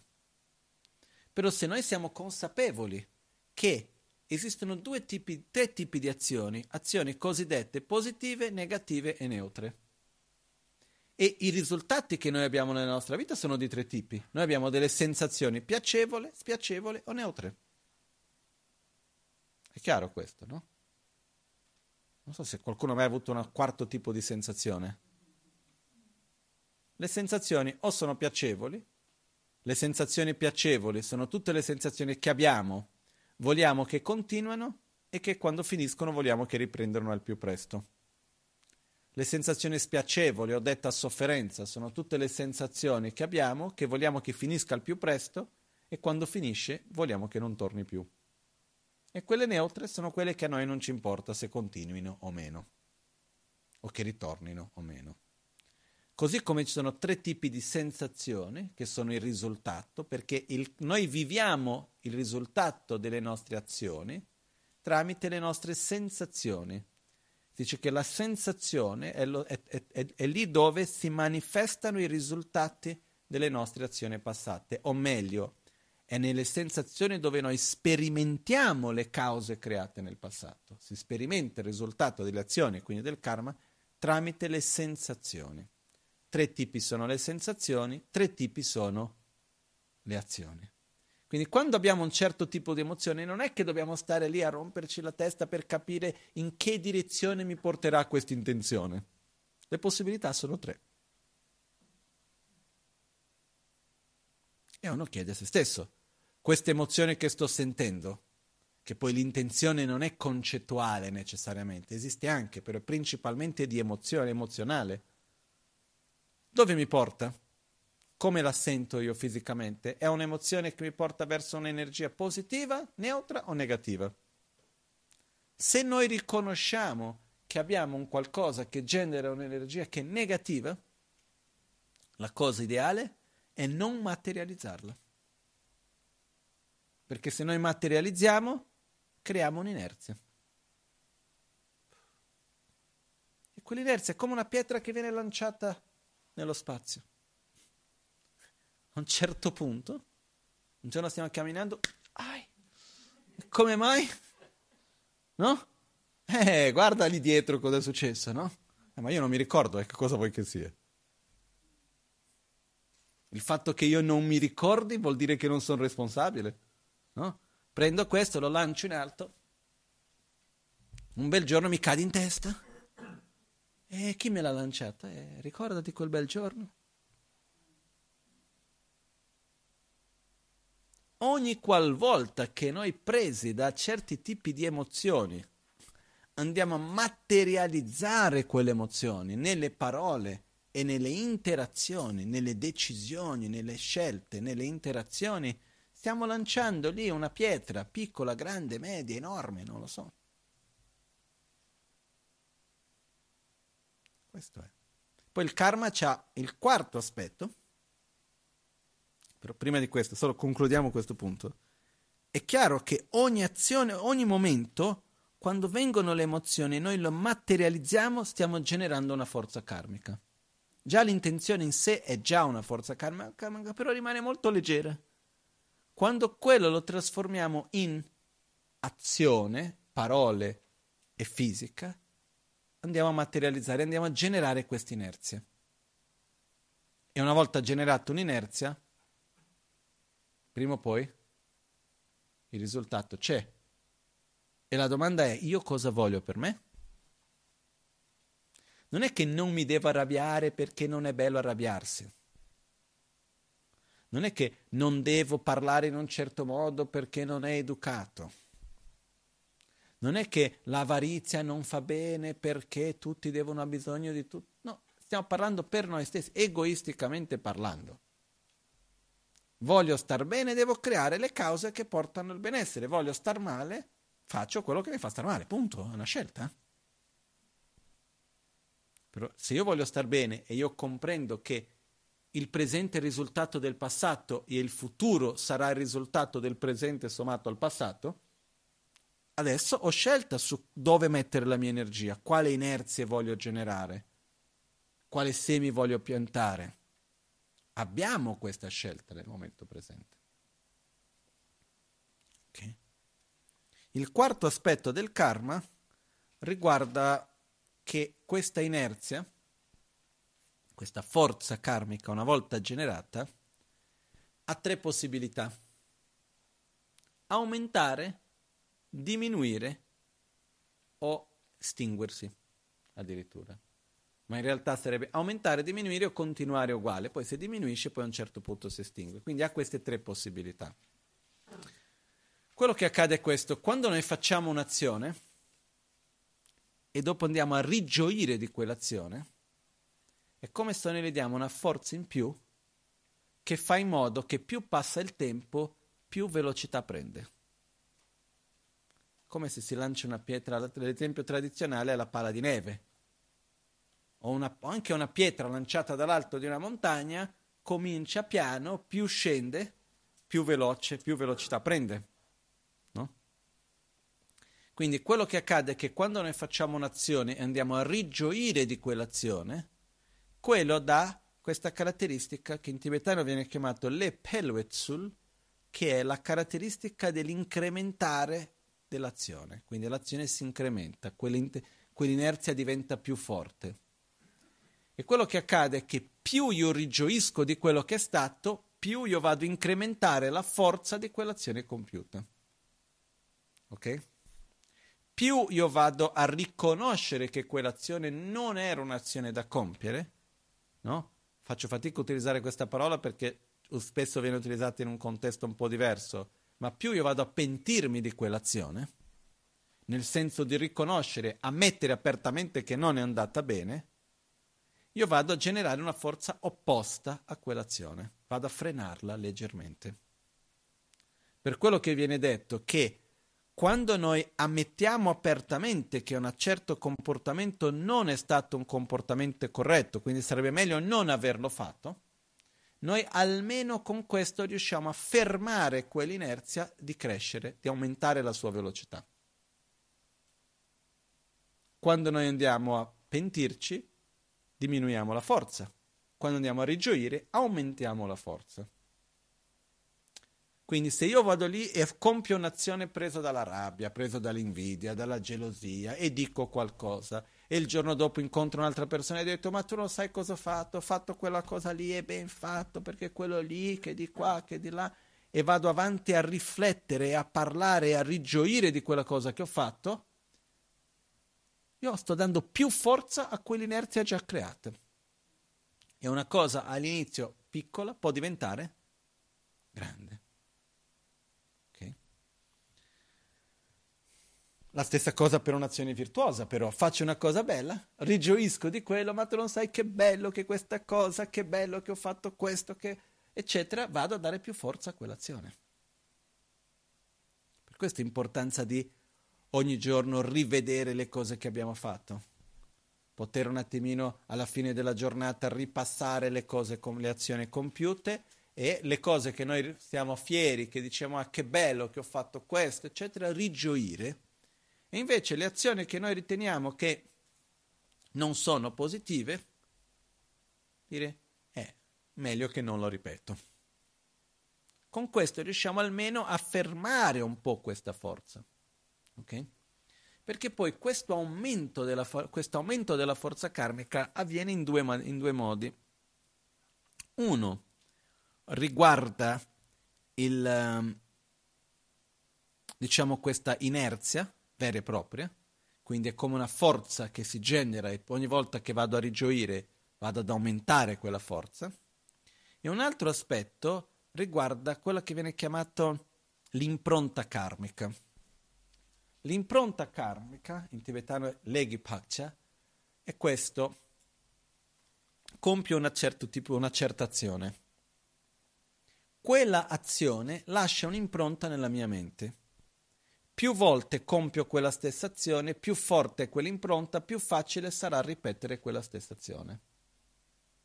Più rigioisco di quell'azione, più forte diventa quell'impronta e più facile sarà ripetere quell'azione. È chiaro questo? Noi siamo fatti di abitudini. Siamo fatti così. Perciò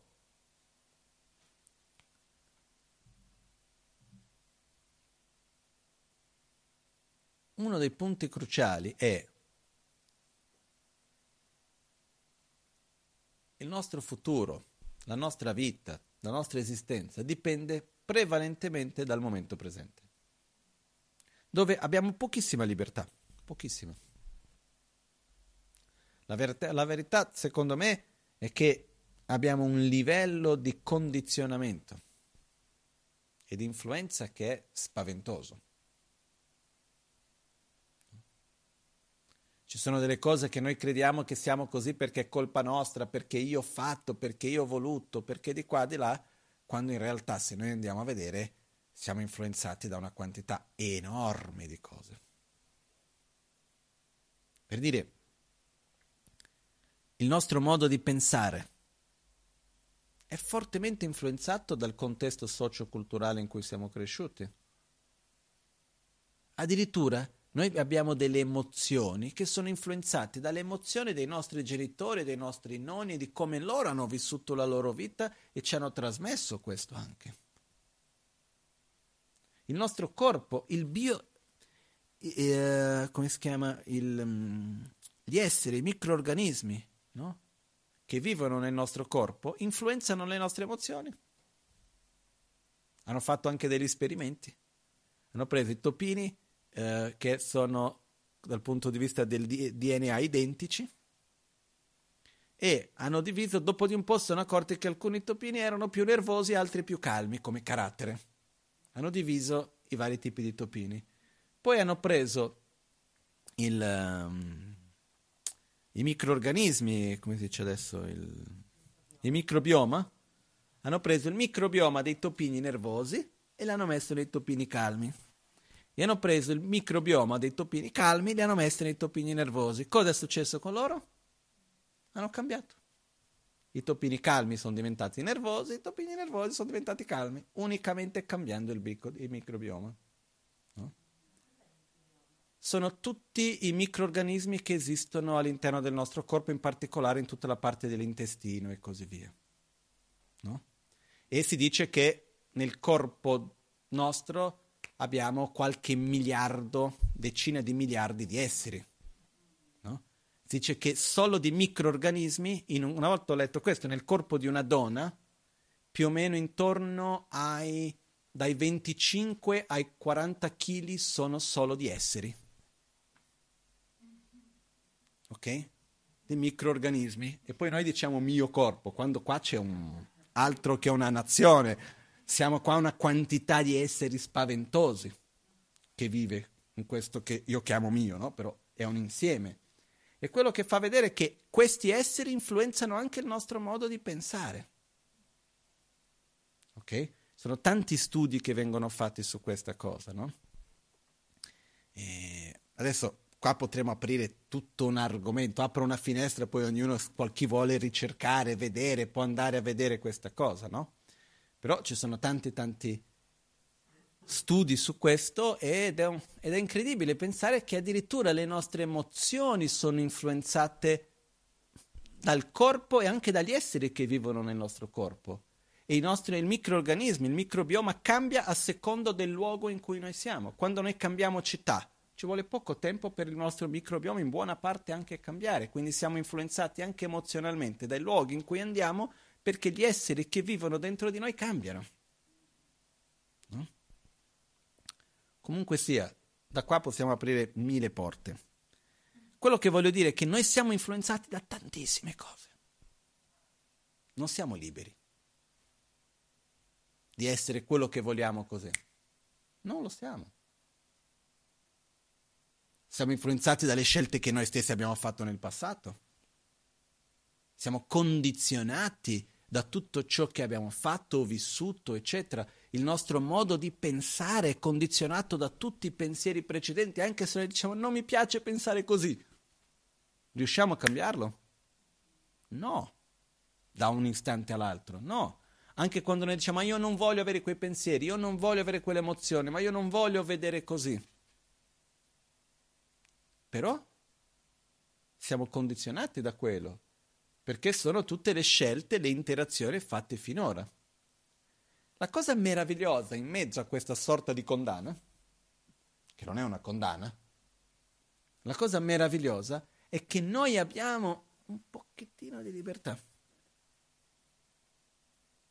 Piccola piccola, ma veramente piccola. Che della libertà che si trova, che quando si manifestano dentro di noi certe emozioni, la maggioranza di noi non ha tanta libertà di non arrabbiarsi, non sentire invidia e queste cose, perché siamo condizionati da questo da tanto tempo e non possiamo cambiare da un istante all'altro. Non lo so, quanti di noi che siamo qua abbiamo un'immagine idealizzata che io non dovrei aver rabbia, non dovrei essere geloso, non dovrei essere invidioso, eccetera, eccetera. Ma chi mi ha ascoltato qua due volte più o meno ce l'avrà già, tanto io ripeto sempre le stesse cose, non so come continuate a tornare, perché tanto sono le stesse cose che ripeto. No? Però quello che succede è che avere questa idea non vuol dire che necessariamente uno riesce. Perché siamo condizionati da abitudini lontane. Quello che noi possiamo fare piccolo potere è che quando si manifesta un certo tipo di emozione, di sentimento, noi possiamo scegliere se materializzarlo o meno. E se sì, come. Questo possiamo scegliere. Non è facile, eh? E anche qui richiede tempo per creare un po' di abitudine per riuscire a farlo, però lo possiamo fare. E ogni volta che sorge un'emozione negativa dentro di noi e noi la materializziamo, quell'emozione va via più forte di quello che è venuta. Perché ha un'azione, quell'azione crea un'impronta di quell'azione, una sorta di impronta karmica, quindi ritorna quell'abitudine più forte di quella che era venuta. Ogni volta che manifestiamo un'emozione, quell'emozione sorge ed è lì pronta per prendere tutto il potere della nostra vita. E noi cosa facciamo? La lasciamo lì ad aspettare. E non gli diamo attenzione. Non è facile. Però a un certo punto si stanca e se ne va. La prossima volta ritorna un pochettino più debole. Perché la gelosia o la paura o l'ansia o la rabbia, eccetera, eccetera, l'arroganza, sono lì. Non possiamo eliminarli così. Ci sono dei metodi che possiamo utilizzarli, come la pratica dell'autoguarigione e altre cose che vanno utilizzati.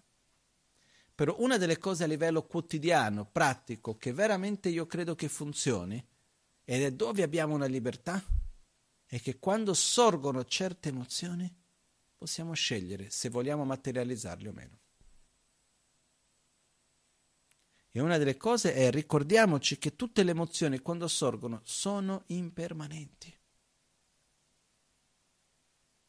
Così come sorgono, prima o poi se ne vanno. Però nel momento in cui sorgono, qual è la sensazione che dà? Che saranno lì per sempre, o mi sbaglio?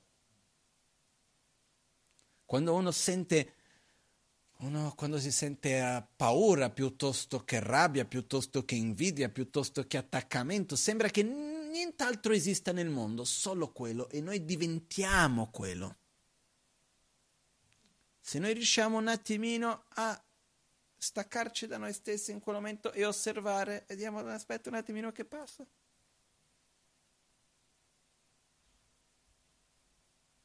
Quello che accade è che quando noi non aspettiamo un attimino che passa e andiamo a materializzarlo, uno tira fuori l'altro che tira fuori, diventa un crescendo e diventa sempre più forte. E poi abbiamo, dobbiamo avere a che fare con le conseguenze delle azioni che andiamo a compiere con quelle emozioni. Quindi quando noi andiamo a materializzare un'emozione negativa, sono due conseguenze negative. Una l'impronta karmica, ossia quell'emozione diventa più forte, quel modo di parlare, quel modo di agire diventa più forte dentro di noi. Due, abbiamo quella forza karmica che abbiamo generato, oltre che tutti i problemi a livello pratico da risolvere perché uno è rimasto male, l'altro ha già cambiato la visione che c'ha su di noi, un altro invece abbiamo fatto una fatica enorme per farci voler bene, farci accettare questo e quell'altro, ci vuole un attimo, eh? o no? Perché quando c'è qualcuno intorno a noi che ha un comportamento sgradevole, anche se dopo la persona sappiamo che perché la persona possiamo concettualmente spiegare tutto. Da qualche parte dentro di noi di solito rimane qualcosa, no? Spesso sì. Ci vuole molto sforzo per elaborare, digerire, pulire quello anche da parte di ognuno di noi. E io voglio che l'altro abbia questo su di me? No. Però io non posso assicurarmi che non sentirò rabbia. Io non posso assicurarmi che non mi verrà di essere superiore all'altro, di agire con uh, aggressività piuttosto che io non posso assicurarmi di questo. Quello che io posso fare però è che quando sorgono questi condizionamenti, io posso dire a me stesso sono libero di agire non sono libero dai condizionamenti, non sono libero dalle influenze che ho, dalle abitudini che ho, ma sono libero di scegliere e io voglio utilizzare bene questa libertà. Quindi non seguirò questa emozione, non la vado a materializzare. Cerco di non identificarmi in quell'emozione, staccare un po' e ricordarmi è impermanente, passerà. Respira.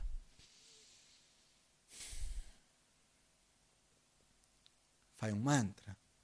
Om Muni Muni Mahamuni Shakyamuni So, Muni Muni Mahamuni Shakyamuni So, Muni Muni Mahamuni Shakyamuni So. Porti la mente da un'altra parte e dopo di un po' vedrai che passa.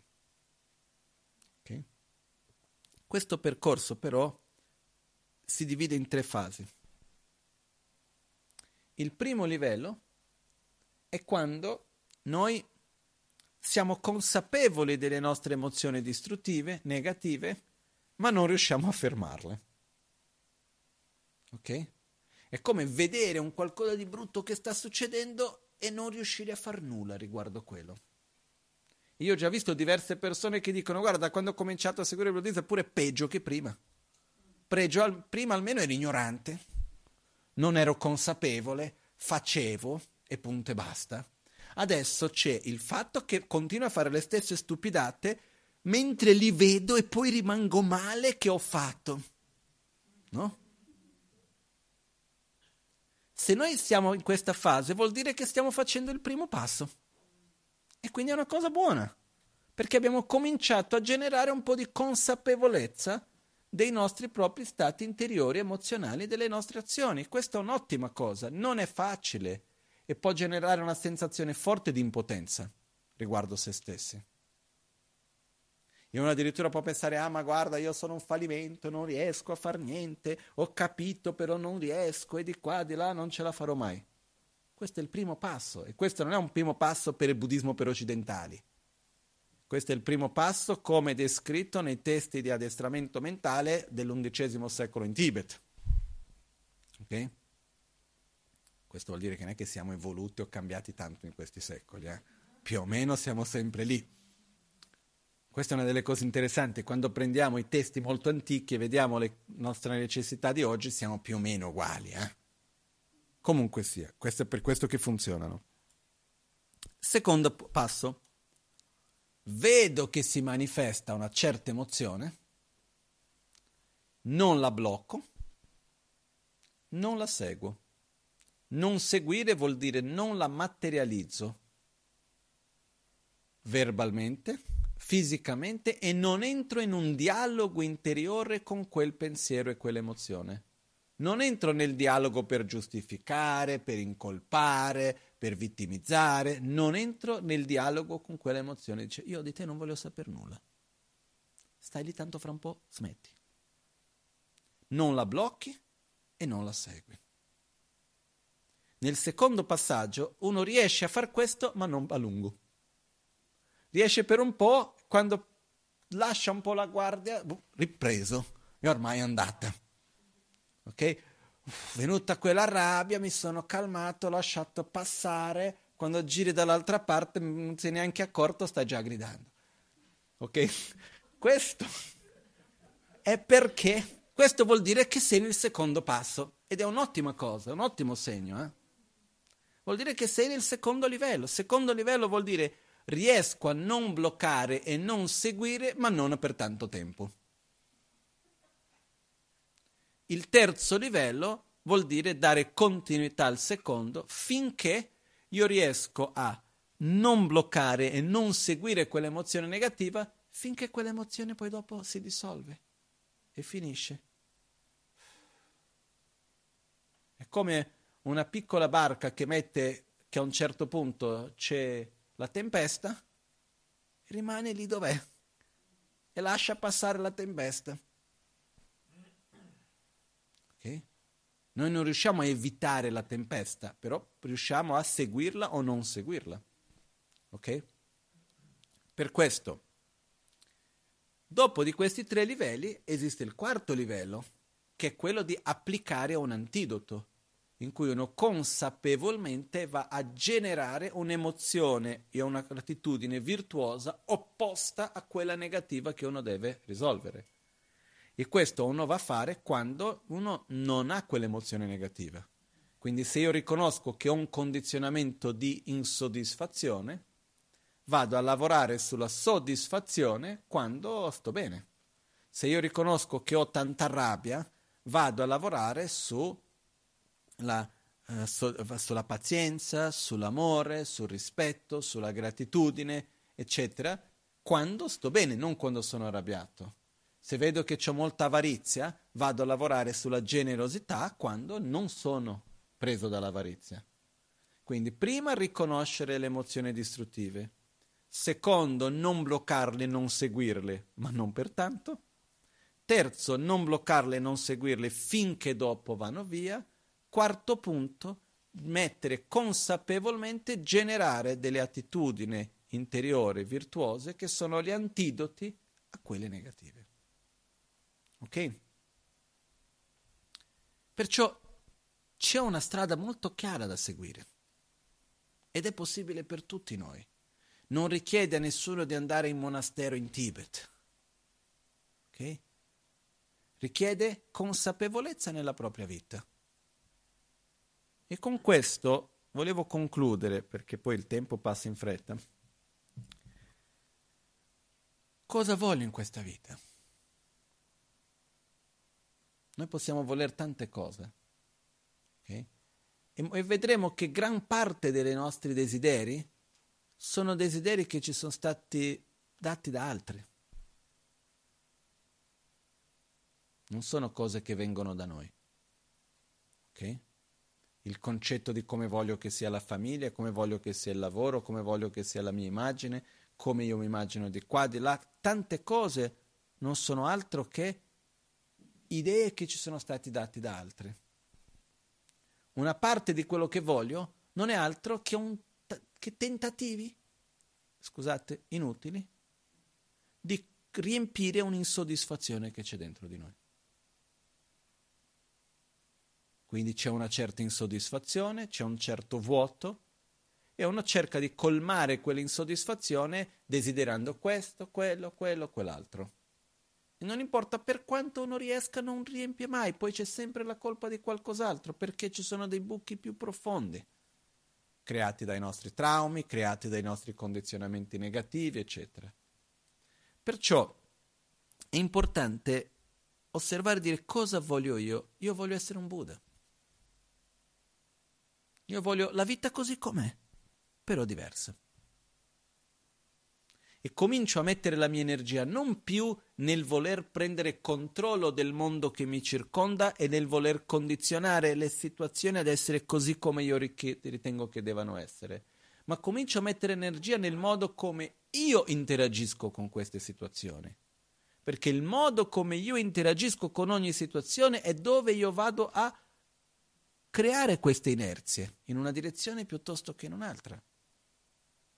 E ricordiamoci, il momento presente deve essere non un risultato del passato, ma la causa del futuro. E tutti e due. Però va vissuto con consapevolezza che io oggi costruisco il futuro e non devo agire come risultato del passato, io devo agire come causa del futuro. È chiara la differenza? Ma per fare questo io devo immaginare, devo desiderare devo avere avversione. Io quel comportamento non lo voglio. Non lo voglio, non importa ciò che accada in quel modo, non reagisco più. Perché non lo voglio, perché mi fa male e non lo vado a giustificare con nulla. E quando avviene, ok, è un condizionamento che ho, ma non, vaglio, non vado più a, come posso dire, a giustificare vittimizzandomi perché io sono la vittima, perché l'altro non ha fatto e l'altro ha detto e questo le, il mondo non è nelle nostre mani di come le cose sono, ma come noi interagiamo e quali emozioni noi permettiamo di materializzare o meno è nelle nostre mani. Questa è una scelta che noi abbiamo. E questo avviene ogni giorno, ogni momento. E tutti noi siamo capaci di farlo. Ok? Quindi questo quando si dice karma, è questo, azione. Non è una cosa mistica da qualche parte che è il destino. Karma vuol dire interazione, vuol dire che ogni cosa che io faccio io genero un'energia, un'inerzia che prima o poi darà i suoi frutti. Che inerzie voglio generare ogni giorno? basta vedere la tipologia di emozioni e scelgo se voglio materializzarle o meno. E poi il resto della vita segue. Okay? Poi se vogliamo un certo tipo di risultato dobbiamo crearne le cause, perché da solo non avviene. Okay? Quindi preoccuparci meno su come le cose sono e preoccuparci di più su come io vivo le cose. Questo è quello che poi dopo fa la differenza. Ok? Facciamo le nostre dediche finali.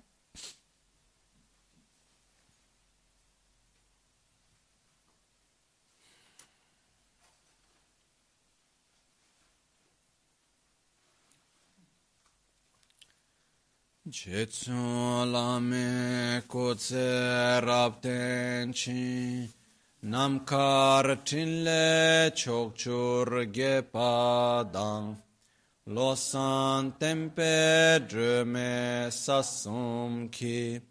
Drowe Münsel Taktu Negyur Chi. Kewa Kuntu Yanda Lama Dang. Dralme Cheki Pela Long Ching sadan lamge yunte rabzone dorje change kopang nyorto vashon Nimo delle tsendele, nime kunyan delek shin, nintsen takto delek pe, koncho sumke jingil, koncho sumke ngodrubo tsol, koncho sumke trashisho.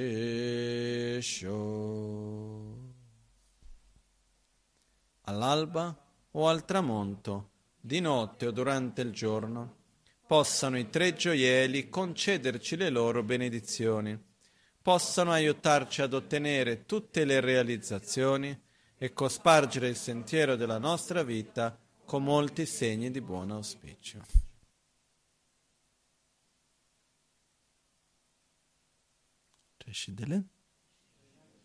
Grazie a tutti.